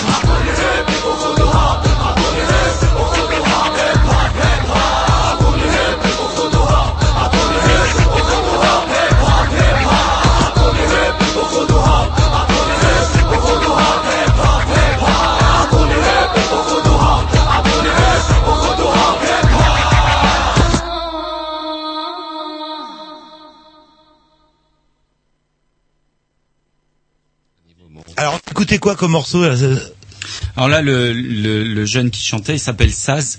C'est son son nom de D'artiste. ouais. Euh, lui, euh, il est palestinien, mais il est palestinien, comme on dit là-bas, un palestinien de 48. C'est-à-dire qu'il fait partie de ces, de ces Palestiniens que les Israéliens n'ont pas réussi à chasser. Euh, donc ses, ses, ses parents, ses grands-parents ont réussi à, à s'arc-bouter sur la terre et, et sont restés là. Il habite aujourd'hui une ville israélienne qui s'appelle Ramleh, qui est, qui est une ville assez particulière parce que c'est une ville pauvre, c'est, je dirais même une ville misérable, dans laquelle euh, on va trouver à la fois des Palestiniens euh, de 48, donc ceux, ceux que les, les Israéliens appellent les Arabes euh, d'Israël. Euh, et, euh, et on va y trouver aussi justement concentré une population qui est une population juive originaire de, du Maghreb, euh, qui, euh, qui vivent dans des, des conditions euh, très très difficiles, quoi, très tendues. hein. Le- Il y, a, y a des différences importantes, des écarts euh, très très marqués entre euh, entre citoyens israéliens selon leur origine euh, euh, leur origine nationale, j'ai envie de dire. Donc euh, qu'est-ce qu'on va retrouver en haut de la, euh, de la hiérarchie euh, Bah, L'aristocratie, euh, on va dire que c'est euh, bah, ceux qui justement ont été à, à- à l'origine du mouvement sioniste, donc euh, plutôt des juifs ashkénazes, originaires de- d'Europe du- centrale, d'Europe de l'Est, etc. Et puis, et puis selon le les, les, les, mouvements migratoires euh, qui ont eu lieu par la suite, donc euh, après euh, après 48, euh, euh, l'arrivée de, de, de juifs marocains, donc euh, qu'on a qu'on dit aussi euh, séfarades. Séfarades, ça veut dire euh, Afrique du es- Nord pour espagnol. Hein, pas- Espagne, en fait, c'est des Mm. gens qui, qui qui ont reflué après le après le, le- le- la, la reconquista là, voilà, de- de- mm. hein, de- de- voilà. Et euh, et et il y a évidemment les juifs orientaux, des juifs des, des juifs qui viennent du Yémen, qui, qui viennent de de- de- de- d'Irak, qui viennent de de l'Iran, euh, qui viennent un petit peu partout quoi. Et, et la toute dernière vague d'immigration étant évidemment les juifs issus de d'Union soviétique, euh, dont un certain nombre d'entre eux. Euh, on, sait pertinemment qu'ils sont juifs ni d'Ève ni d'Adam, mais euh, euh, c'est une de- forme de, de, J'ai de j'ai pratique. cru entendre dire que c'était pas les plus cool, ceux-là. Dernier arrivé, plus les plus revendicatifs et les plus, euh, comment dirais-je, les plus anti-palestiniens. Et ça, c'est une erreur en fait que les, les Israéliens ont fait parce qu'il Ah. faut toujours occuper l'espace donc devant les Palestiniens. Donc euh, on a fait venir donc les, les Falachas et on a fait venir en fait les Juifs euh, soviétiques de l'époque. Et donc en fait, on savait que sur le million qui, est, qui a débarqué, plus de la moitié ont trafiqué les papiers juste pour venir. Et effectivement, donc actuellement à l'intérieur d'Israël commence à se poser un problème parce que ce sont des Juifs qui ne sont pas religieux et qui ne respectent pas le Shabbat.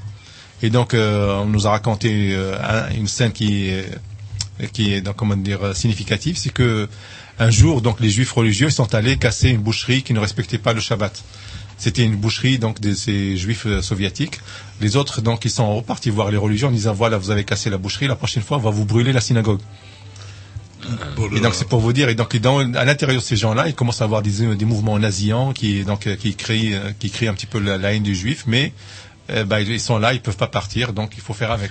un, un des ministres actuels de, de, de l'extrême droite israélienne, Lieberman, euh, un ancien videur de boîte de nuit, euh, bon, euh, fait partie justement de cette de cette mouvance. euh, Et c'est pas euh, les plus cool, celui-ci. Ah, c'est un, un véritable nazi. droite, hein. euh, Ils deviennent plus royalistes que le roi. euh, Mais c'est assez hallucinant de parler d'extrême droite euh, dans un pays où justement on vit dans le traumatisme de la Shoah. Mm. quoi. C'est assez paradoxal, ça, c'est incroyable.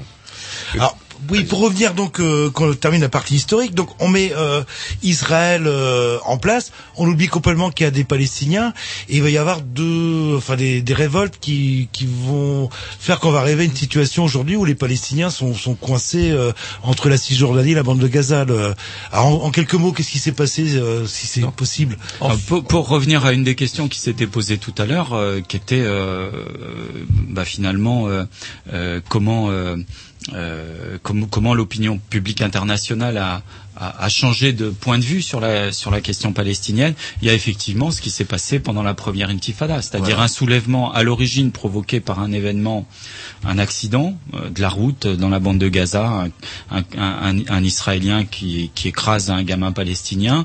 Euh, les Palestiniens qui, euh, qui du coin qui considèrent que ça a été euh, délibéré, que ça a été un assassinat, et euh, du coup les jeunes qui euh, qui commencent à manifester, et puis voilà. Et, et du coup, euh, euh, euh, ça, ça se répand euh, dans toute la bande de Gaza et, et dans la Cisjordanie.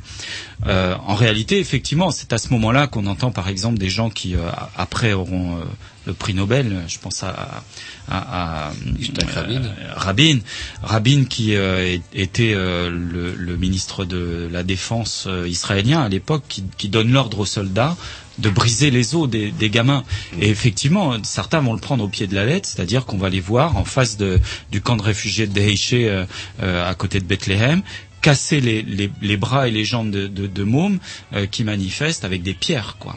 Et ça, ça a eu plus euh, d'impact que les, Et, tous les et ça, attentats. et ça, ça fait, ça fait basculer l'opinion. C'est, c'est le premier. Euh, paradoxalement, du coup, alors qu'il y a eu quand même plusieurs guerres israélo-arabes, des multiples attentats menés par l'OLP, là, une révolte de gamins et de Palestiniens qui sont coincés dans les territoires occupés va faire beaucoup plus pour gagner dans le cœur de l'opinion que des, des- toutes les guerres israélo-arabes qu'il y avait eu auparavant. Oui, et, et du coup, c'est vrai que ça, ça modifie énormément de choses dans la stratégie euh, palestinienne, qui d'ailleurs ne se décide plus directement euh, du côté de, de l'OLP, d'Arafat, etc., qui est en exil, hein, et qui est, à l'époque qui est en exil à Tunis, après avoir été chassé du Liban, de, de Beyrouth. Euh, et, et en fait, ce qui se passe, c'est qu'on on assiste à ce moment-là à un développement sans précédent de, de la résistance populaire, civile, à travers le- la mise en place de comités euh, populaires, hein, de, d'organisations euh, qui sont des organisations euh, qui œuvrent dans, différents domaines de la vie quotidienne. Enfin, par exemple, il y a des, gens qui, qui travaillent dans le domaine médical, d'autres qui sont qui, essaient de, de, faire renouer les, les Palestiniens avec l'agriculture, enfin qui, promeuvent une approche raisonnée de l'agriculture et, qui, qui essayent de faire revenir les jeunes à la terre, etc. Parce qu'il y a aussi nécessité de bouffer. Hein. Quand, quand on, on évoquait en, hors micro tout à l'heure euh, les couvre-feux, etc. À ce moment-là, euh, il faut assurer la subsistance. On, on- on interdit de plus en plus aux Palestiniens d'aller travailler en Israël, alors que ça a été une stratégie de Moshe Dayan à un moment donné euh, de dire. euh, on leur donne du boulot, on les paye cher, du coup ils abandonnent leurs terres, vous voyez la, la logique. Et ils abandonnent leurs terres, donc on peut exproprier les terres et ainsi de suite. Euh, le, le, le fait est que pendant cette intifada, un des, des objectifs euh, principaux finalement des comités de résistance populaire, c'est de faire en sorte que aucun, aucun bout de la terre ne soit plus abandonné. Hein Euh, et et c'est ce qui se passe.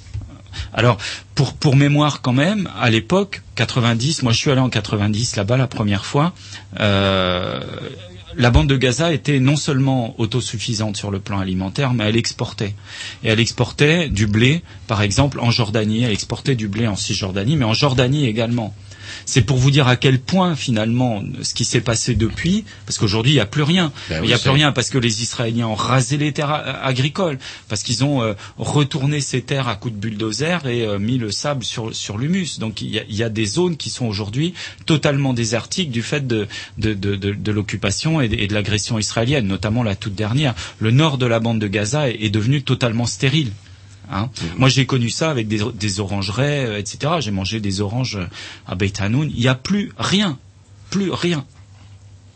Alors c'est peut-être aussi là-dessus euh, comment euh, donc euh, l'histoire on va peut-être euh, moi j'avais envie qu'on parle justement de la, la- quotidien, de c'est- la enfin, vie quotidienne de tous les jours parce que euh, justement bon, on a découvert ça comment j'ai découvert ça cet été enfin je connaissais à travers Arte. Je pense qu'une des rares chaînes de télévision qui prend pas les gens euh, qui n'utilisent pas forcément leur leur temps de cerveau disponible pour leur vendre du Coca-Cola a déjà diffusé moult documentaires là-dessus et notamment un téléfilm qui avait particulièrement marqué. C'était le le quotidien de gens qui vivaient euh, à l'époque des euh, le- c'était dans les années 90 pendant les couvre-feux. C'est-à-dire hop on voit les camionnettes de l'armée israélienne qui arrivent et on vous dit hop, il peut être 4 heures de l'après-midi 3 heures de l'après-midi tout le monde doit rentrer hommes femmes enfants on s'entasse euh, et euh, malheur à vous si vous n'avez pas récupéré assez de flotte si vous n'avez pas un peu à bouffer etc chez vous et c'est de l'enfer.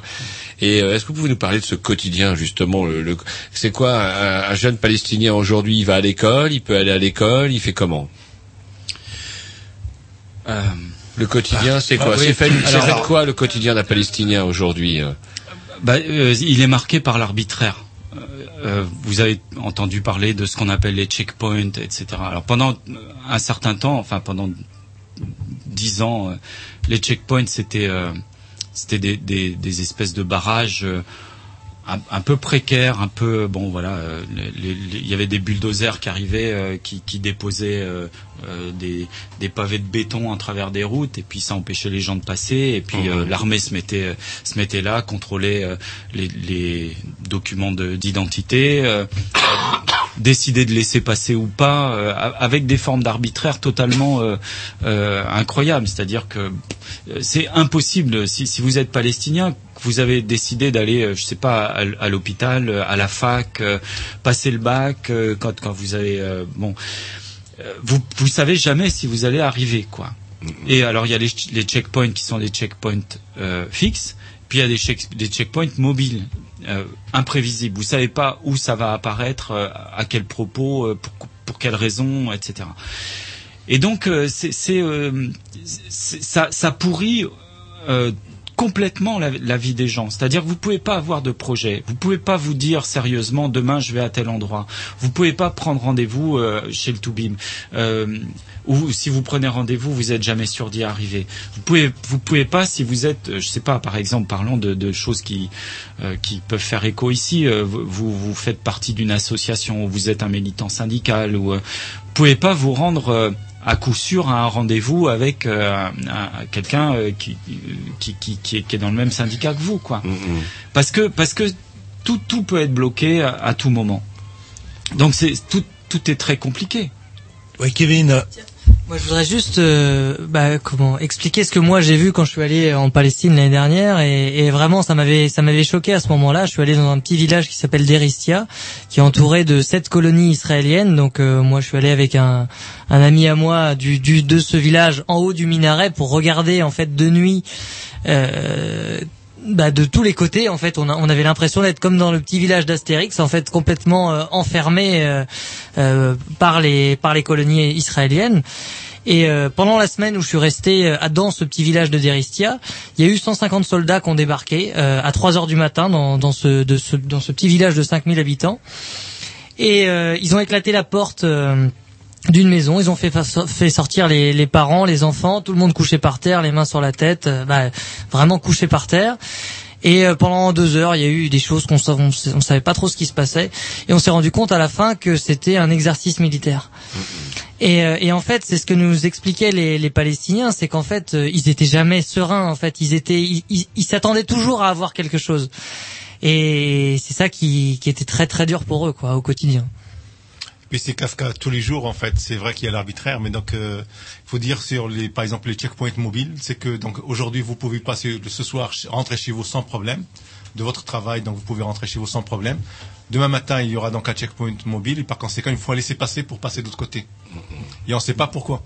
On le pose ici, donc le lendemain vous venez pour aller partir et donc euh, et on a un copain donc qui a été donc euh, condamné. Et puis donc le check, vu le checkpoint, en fait, il pouvait pas aller se présenter devant le tribunal. Et le tribunal que le juge par absence parce qu'il s'est pas Parce présenté. qu'il s'est devant- pas présenté. Alors qu'il appelle Mais en ça, disant ça c'est une directement- histoire, c'est une histoire de fou. Faut, faut vraiment raconter toute l'histoire. C'est-à-dire que c'est le- un, c'est un, c'est un mec qui est de Hébron ou de la région de Hébron. Et il est marié avec euh, une Palestinienne de Jérusalem. Ils, ils font des enfants ensemble. Déjà pour que les enfants puissent rester, alors puissent rester avec leur mère. Pourquoi leur mère vient pas vivre avec euh, avec le, le, le mec à Hébron? Parce que si elle quitte Jérusalem, elle perd sa carte de résidente de Jérusalem. Or, comme l'objectif des Israéliens, c'est de vider Jé- Jérusalem de ses habitants palestiniens, elle reste à Jérusalem. Elle travaille à Jérusalem comme un stit. Elle est là. Elle a des enfants. Il faut faire un procès et payer euh, des avocats, etc., pour que les gosses puissent rester avec leur mère à Jérusalem, pour qu'ils aient une, euh, carte de résident de Jérusalem. Et, et, et, ce- gars ne peut pas vivre avec, avec ses enfants, avec sa femme. Euh, alors, c'est ça, un jour, il y a un des mômes qui est malade, elle n'a pas de solution pour le garder, elle l'appelle, elle lui dit, il faut que tu viennes. Donc il passe clandestinement. Et puis il est chopé par les Israéliens, par l'armée israélienne. Il est chopé et là on lui dit bah tu, tu vas aller devant le juge, d'accord? Alors le procès n'a pas lieu immédiatement. Entre temps, ils, ils ont dû le garder deux ou trois jours en tôle. Ils le renvoient euh, euh, chez lui, mais il est convoqué pour euh, pour passer en- au tribunal. Et il arrive avec sa convocation du juge. Et puis euh, euh, au, au comment au checkpoint, on lui dit mais t'as pas de laisser passer. Tu passes pas. Il dit oui, mais moi je suis convo- convoqué par le juge. Non, tu passes pas. Il appelle son avocat, l'avocat parle au juge, le juge dit ben d'accord, on renvoie euh, à dans un mois le procès, euh, mais tu reviens euh, avec ton laissez-passer, etc. Alors il refait à nouveau la démarche, il demande le laissez-passer, il l'a pas. Une deuxième fois, il se représente et on lui interdit le, passage pour aller au tribunal. Quand est-ce qu'il a réussi à faire le truc? Bah, Il est allé au tribunal, mais il y est allé clandestinement. Donc il a passé le- mur en douce. Il se, présente de- il se présente devant le juge en disant voilà, je suis ici devant vous, mais on m'a pas donné de laisser passer pour venir à mon jugement, donc je suis une deuxième fois en situation irrégulière. Et alors là, il se passe quoi? Bah, Il se passe que euh, on, on met en place le système qui est, qui est le système euh, ordinaire de la justice israélienne vis-à-vis des Palestiniens, c'est-à-dire qu'on taxe. Et on dit, euh, voilà, si tu, si tu payes tant, euh, je sais plus combien c'était, mais de, de l'ordre de, de, de euh, 2000 euros ou un truc du genre. Tu payes 2000 euros, tu fais 15 jours de prison. Tu payes 1000 euros, tu fais 3 mois de prison. tu payes pas, tu fais 6 mois de prison. Voilà. Et, et, et, euh, et- et ça marche comme ça. Et il y a des tas de gens. Aujourd'hui, il faut savoir un truc. Depuis 67, depuis la guerre des six jours, un quart, un quart des Palestiniens, euh, des, des, des, des, hommes euh, palestiniens adultes de, de, de moins de 18, de moins de, enfin entre 18 ans et et, et, euh, et plus quoi, un quart ont, ont, ont déjà fait de la prison. Et alors du coup, quand vous avez fait de la prison, vous êtes marqué parce que si j'ai, vous n'avez plus le droit, vous n'avez, là, vous n'avez plus une carte de la même couleur, je crois. Donc du coup, vous êtes déjà un peu marqué au fer rouge. Il y a déjà une, il y a une distinction entre euh, les Palestiniens qui ont fait la prison, donc ils sont d'office repérés pour aller travailler en Israël. C'est, c'est, c'est Ah, un c'est cuit, hein. ouais. C'est cuit, en fait. Et ce qui est quand même paradoxal, c'est ce que vous décrivez, en fait, c'est ce qu'ont vécu les Juifs pendant des siècles. Ce genre d'humiliation, euh, de, des sauf-conduits qu'ils n'avaient pas, de, de métiers Ouais. qu'ils n'avaient pas le droit de faire. Et Roger rappelait que au Moyen Âge, on avait la, La le rouelle. la rouelle hein, qui marquait les Juifs, euh, qui n'avaient pas le droit de posséder de terre, qui n'avaient pas, que- et quelque part, on a l'impression, je sais pas, c'est un désir de vengeance. Ouais, ou en, de- en même temps, je sais pas. Bon, faut, se- faut se méfier. inconsciemment de- oui. Faut Ouais. se méfier un peu des analogies parce que évidemment, il y a des choses euh, qui, qui font écho, euh, mais euh, je pense que c'est toujours un peu un peu trompeur, un peu fallacieux de dire c'est la même chose. C'est pas la même chose. En Non, réalité, c'est pas la même c'est chose. que de la part d'un peuple qui a justement érigé Qu'on a chié pendant la, des siècles, la, la- la ouais. Shoah en Ah drame oui. national, qui a érigé justement la critique de la discrimination, etc., qu'il pratique ça en permanence à grande échelle sur tout un peuple, c'est assez incroyable, c'est assez Parce que- surréaliste quand même. Mais le, raisonnement, le raisonnement par analogie, c'est vrai que, par exemple, on, on, on assimile parfois ce qui se passe là-bas avec l'apartheid en Afrique du Sud. En réalité, il y a une différence de fond. C'est que dans, dans l'idéologie sioniste et dans le projet sioniste et, dans ce qui se passe au quotidien, euh, on n'est pas dans l'idée d'un colonialisme ordinaire. On n'est pas dans l'idée, par exemple, d'exploiter la main d'œuvre autochtone au profit d'une minorité. On est ici dans l'idée de faire place nette et de virer les gens qui étaient là, qui habitaient là, euh, pour prendre leur place. Et, et, ça, c'est euh, une marque particulière de, ce qui se passe euh, aujourd'hui euh, en Israël même et dans les territoires occupés. Je dis en Israël même parce que aujourd'hui, par exemple, les Bédouins sont victimes de, politiques qui sont des, politiques de sectorisation, de cantonisation, etc. On les oblige à se sédentariser, mais on ne leur reconnaît même pas le droit à, à une existence civile. Ils n'ont pas, euh, il n'y a pas de municipalité, il n'y a pas de représentation des Bédouins. Euh, il y a- il y a- ils n'ont même pas le, le droit, ils n'ont aucun droit social. Vous voyez, en Israël même, alors qu'ils ont une carte de citoyen israélien. Alors on dira bien sûr, c'est une démocratie, ils peuvent voter, etc. Mais enfin, de qui se moque-t-on, quoi? Et puis ils vont voter pour qui? Parce que du coup, en Israël, qui sont ceux qui seraient les, les plus proches euh, de, de, de vous? C'est-à-dire, quels sont ceux que- quels- Est-ce que dans l'opinion juive, il y a une, une critique de ce qui se passe Est-ce que les, les jeunes se sont de plus en plus euh, sensibilisés au problème euh, Je crois que le service militaire euh, dure longtemps là-bas. C'est- Ils n'ont pas forcément envie d'y aller. euh, Est-ce que C'est trois ans pour les hommes, deux ans pour les femmes. Ah, les femmes Euh, aussi. Bien sûr. Euh, Normal. Trois ans pour les hommes et pour les hommes, donc il y a également des périodes de réserve jusqu'à l'âge de 47 ans un mois par an euh, potentiellement pour euh, en cas de nécessité. euh, voilà. Donc, euh, euh, en gros, jusqu'à 40 47 ans, si vous avez accepté de faire votre service militaire, vous êtes un militaire. Alors c'est ce que vous me disiez tout à l'heure quand je vous posais cette question-là, savoir euh, qui réagit un peu. Vous disiez que c'est difficile parce que euh, on est dans une société quelque part militarisée. D'ailleurs, la plupart des dirigeants israéliens sont d'anciens officiers, euh, d'anciens hauts gradés, euh, comment dirais-je, de l'armée israélienne. Et du coup, effectivement, euh, c'est difficile de développer un sens critique quand une fois par euh, une un, un- un mois par an, vous dites, c'est ça, euh, on peut venir vous chercher. Puis Oui, voilà, oui. on peut- de nouveau discipline militaire, on peut vous envoyer au Liban si euh, si ça chie ou n'importe où. Bah, là, par exemple, euh, dans, la période euh, toute récente, là, euh, euh, le, Mahmoud Abbas demandant l'adhésion de l'État de Palestine à l'ONU, on a vu l'armée israélienne rappeler des réserves au cas où il y aurait des troubles dans les territoires occupés. Donc c'est effectivement quelque chose qui potentiellement pend au bout du nez de, tout un, chacun là-bas. Mais il faut dire aussi que donc y a l'éducation qui joue un rôle très important. Donc tout le monde a un esprit formaté comme quoi donc on est une petite nation très faible, on est entouré par des Arabes sauvages qui veulent que nous jeter à la mer et ceci et cela.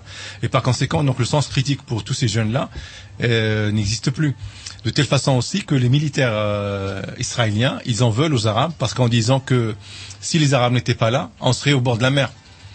Et donc pour eux, ils pensent vraiment qu'ils sont là parce que les Arabes sont là. Ils, ils- ils- enfin, ils inversent les choses. Parce que le problème, comme j'ai dit tout à l'heure, en fait, il y a une inversion. C'est que la victime passe pour vraiment pour les méchants.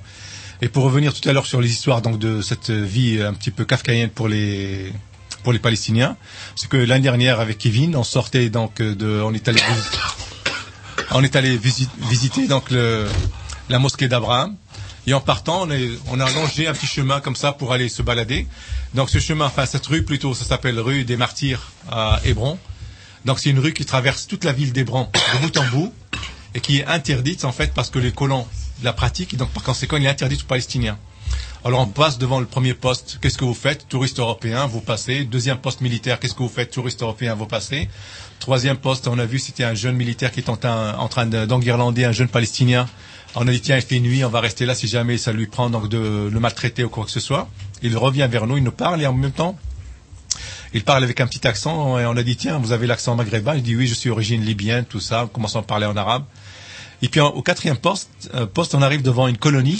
Et là, c'est deux militaires qui sortent de la colonie en nous disant, qu'est-ce que vous faites par ici? Ben voilà, on est des touristes, on sort le, le- le passeport, on va se balader. Donc, est-ce que vous êtes juif On dit non, non, on n'est pas juif, mais on est européen, on passe par ici, on s'intéresse.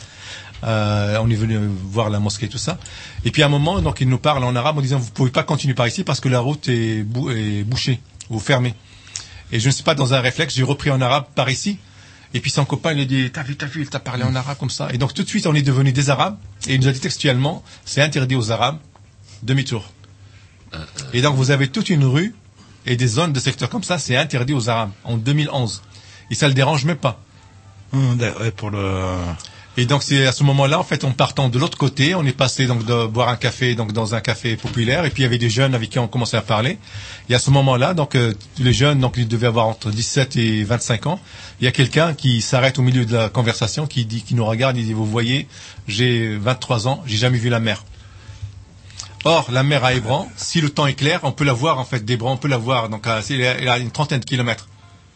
Mais ces gens-là, ils peuvent pas sortir, ils peuvent pas aller à Jérusalem, ils peuvent pas. Et après, on s'étonne que les gens soient donc euh, en ébullition. Mhm. Et c'est ça que les gens n'arrivent pas à croire, à- enfin, à comprendre ici, Mhm. c'est qu'il y a une telle pression là-bas que donc on s'étonne parfois en fait d'où vient le calme des Palestiniens quand on entend qu'aujourd'hui comme ça, les gens sont calmes. En fait, on est des fois on est étonné parce que nous-mêmes on est révoltés.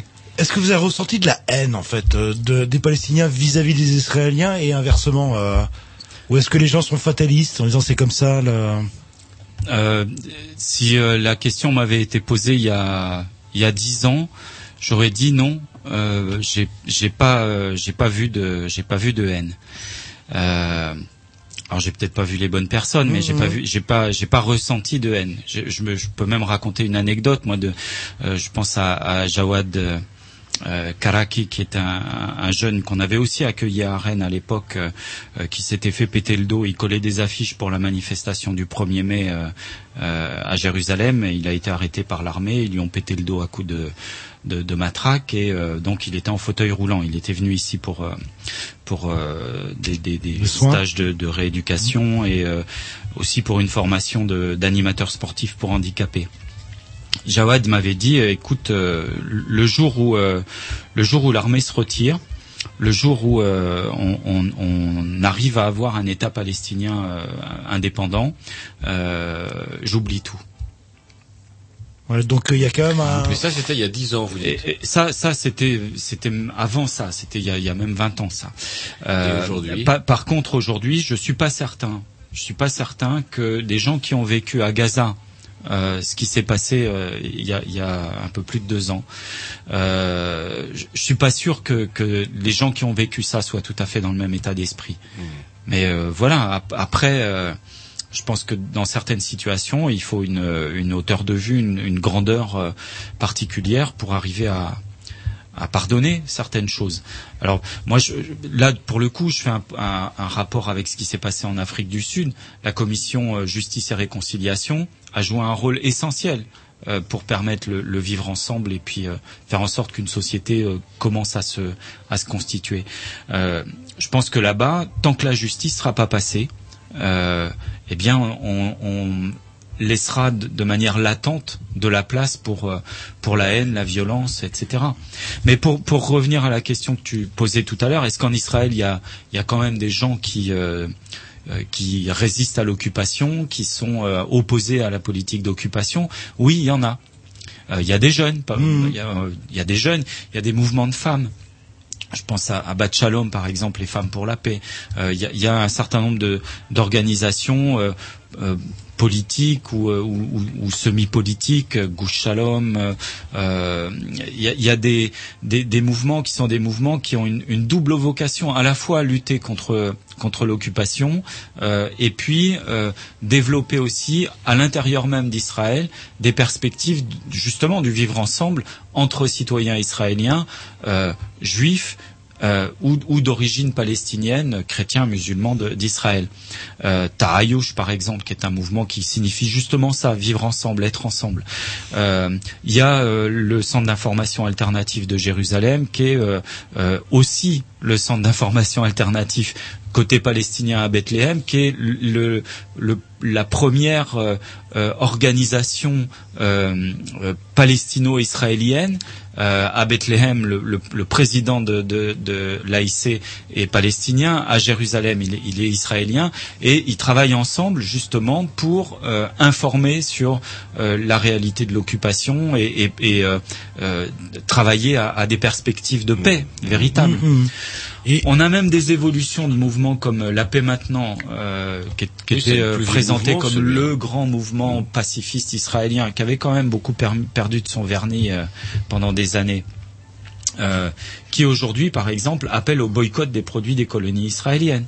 Donc, il y a des évolutions qui, Ça, on qui peut le sont faire, nous importantes. aussi. Ça, on pourrait le faire aussi politiquement. La France pourrait faire pression pour euh, là-dessus. Oui, d'autant que toute importation de produits des colonies euh, sous le label israélien est proscrite par euh, les accords qui ont été passés entre l'Union européenne et Israël. Moi, je me rappelle un curé qui euh, nous disait à l'église, et j'étais môme, de pas bouffer des oranges ou de span, c'est vous dire. Ami, il avait quelque chose à rajouter, excusez-moi, parce qu'il va falloir qu'on mette un disque, on n'aura que quelques minutes pour essayer de parler d'avenir, euh, point d'exclamation, point d'interrogation. Donc rapidement en fait, euh, juste euh, il y a un marronnier qui arrive toujours ici en France en disant que donc euh, de temps en temps on entend que les manuels scolaires palestiniens incitent à la haine et ceci et cela. C'est régulier en fait. Ben, en fait les Palestiniens ils disent comme ça qu'on n'a pas besoin d'inscrire en fait des choses comme ça dans nos manuels scolaires. Il suffit de voir le comportement de vos soldats. Et il y a l'anecdote, c'est que Daniel Barenboim, il avait construit un, un orchestre qui s'appelle le Divan Oriental. En fait, c'était avec en parallèle avec le travail d'Edouard Saïd, le Palestinien. C'est un orchestre dans lequel il y a des, des, des musiciens donc euh, jordaniens, palestiniens, israéliens. Et ils font des tournées un peu partout dans le monde. Et donc, euh, il a voulu aller jouer à Ramallah. Et donc, on l'a empêché d'y aller. Et il a insisté avec toute sa classe et sa notoriété pour dire j'y vais jouer. Et les gens à la On fin, ils ont empêché, c'est-à-dire les Israéliens Ah oui, bien l'ont sûr. empêché. Donc c'est les Israéliens qui ont empêché en fait d'aller jouer. Et donc en fait à la fin du concert, j'ai vu des jeunes comme ça qui ont qui étaient donc émerveillés de voir Daniel Barenboim déjà et donc jouer. Et ils ont dit vous êtes la première chose qui nous arrive donc d'Israël sans que ce soit un tank ou un militaire. Et tout le problème, il est là en fait, c'est que tant les Israéliens se contentent toujours d'avoir ce rapport avec les, les Palestiniens de force, de militaire, et donc euh, les, les choses ne vont pas bouger. Mais comme euh, il a dit Dominique tout à l'heure, c'est vrai que les choses bougent tout doucement. Et comme on a dit tout à l'heure, en fait, effectivement, donc ici nous aussi, on a un rôle à jouer, et c'est peut-être aussi donc ce sera le mot de tout à l'heure. Très bien, on se met un petit disque euh, parce que je sais pas, vous nous proposez toujours un groupe de. Ouais, un truc sur Daniel Barenboim. Il est quand même citoyen aujourd'hui israélo-palestinien. Il a la nationalité palestinienne, la nationalité d'honneur palestinienne. C'est parti.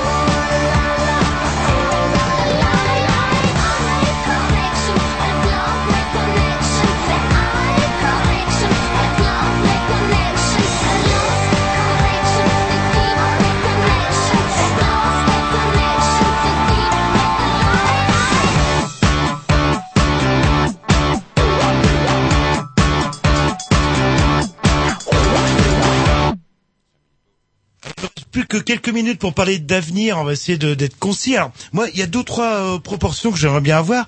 Israël, la Palestine, c'est grand comment? Est-ce que c'est grand comme la Bretagne, grosso modo euh?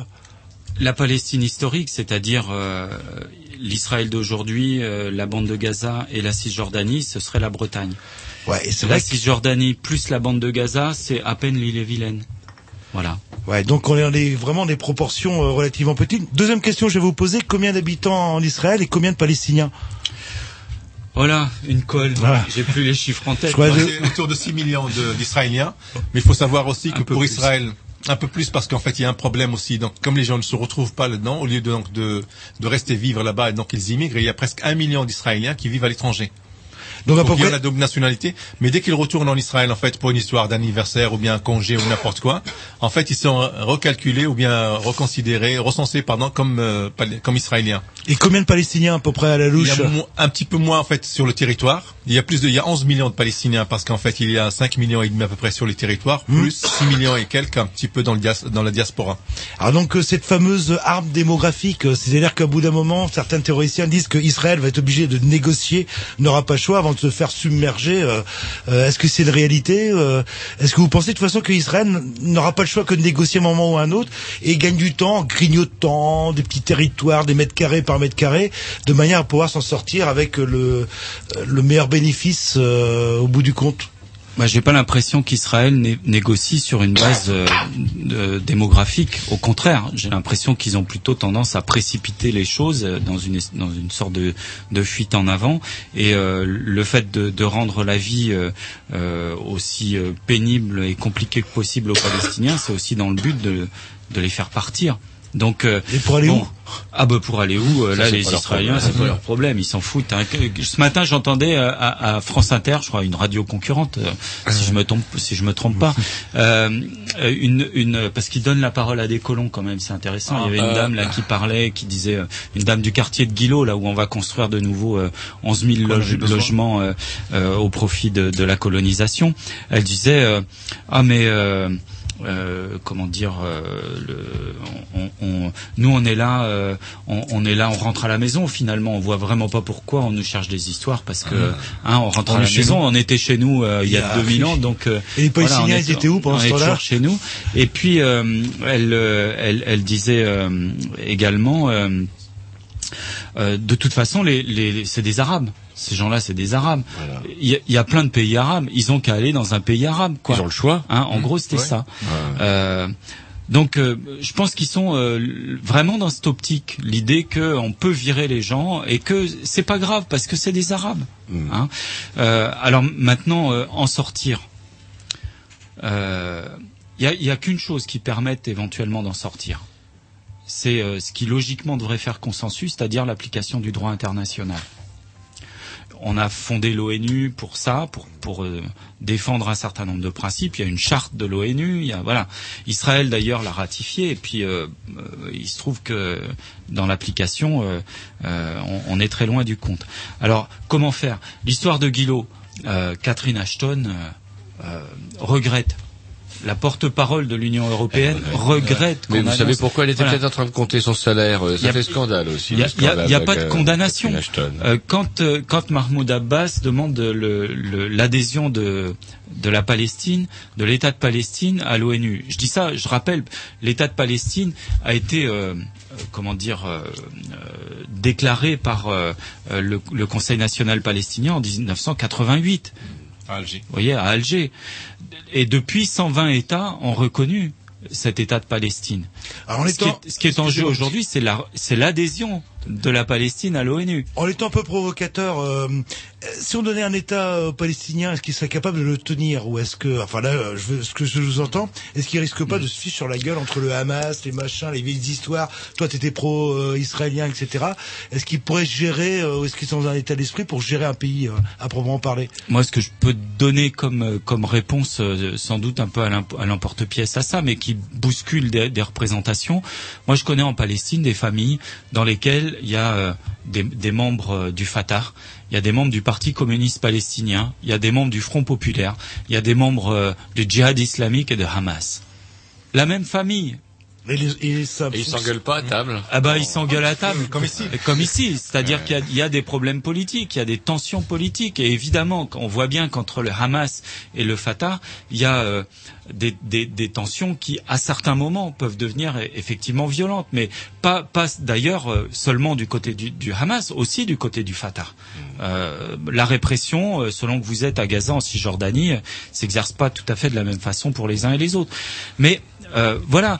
Ce qui m'étonne, moi, c'est qu'on demande aux Palestiniens d'inventer la démocratie avant de leur avoir reconnu le droit à un État. Oui, c'est ça. Et euh, ça, ça, on, leur, on leur fait un procès d'intention avant même de leur avoir donné un état.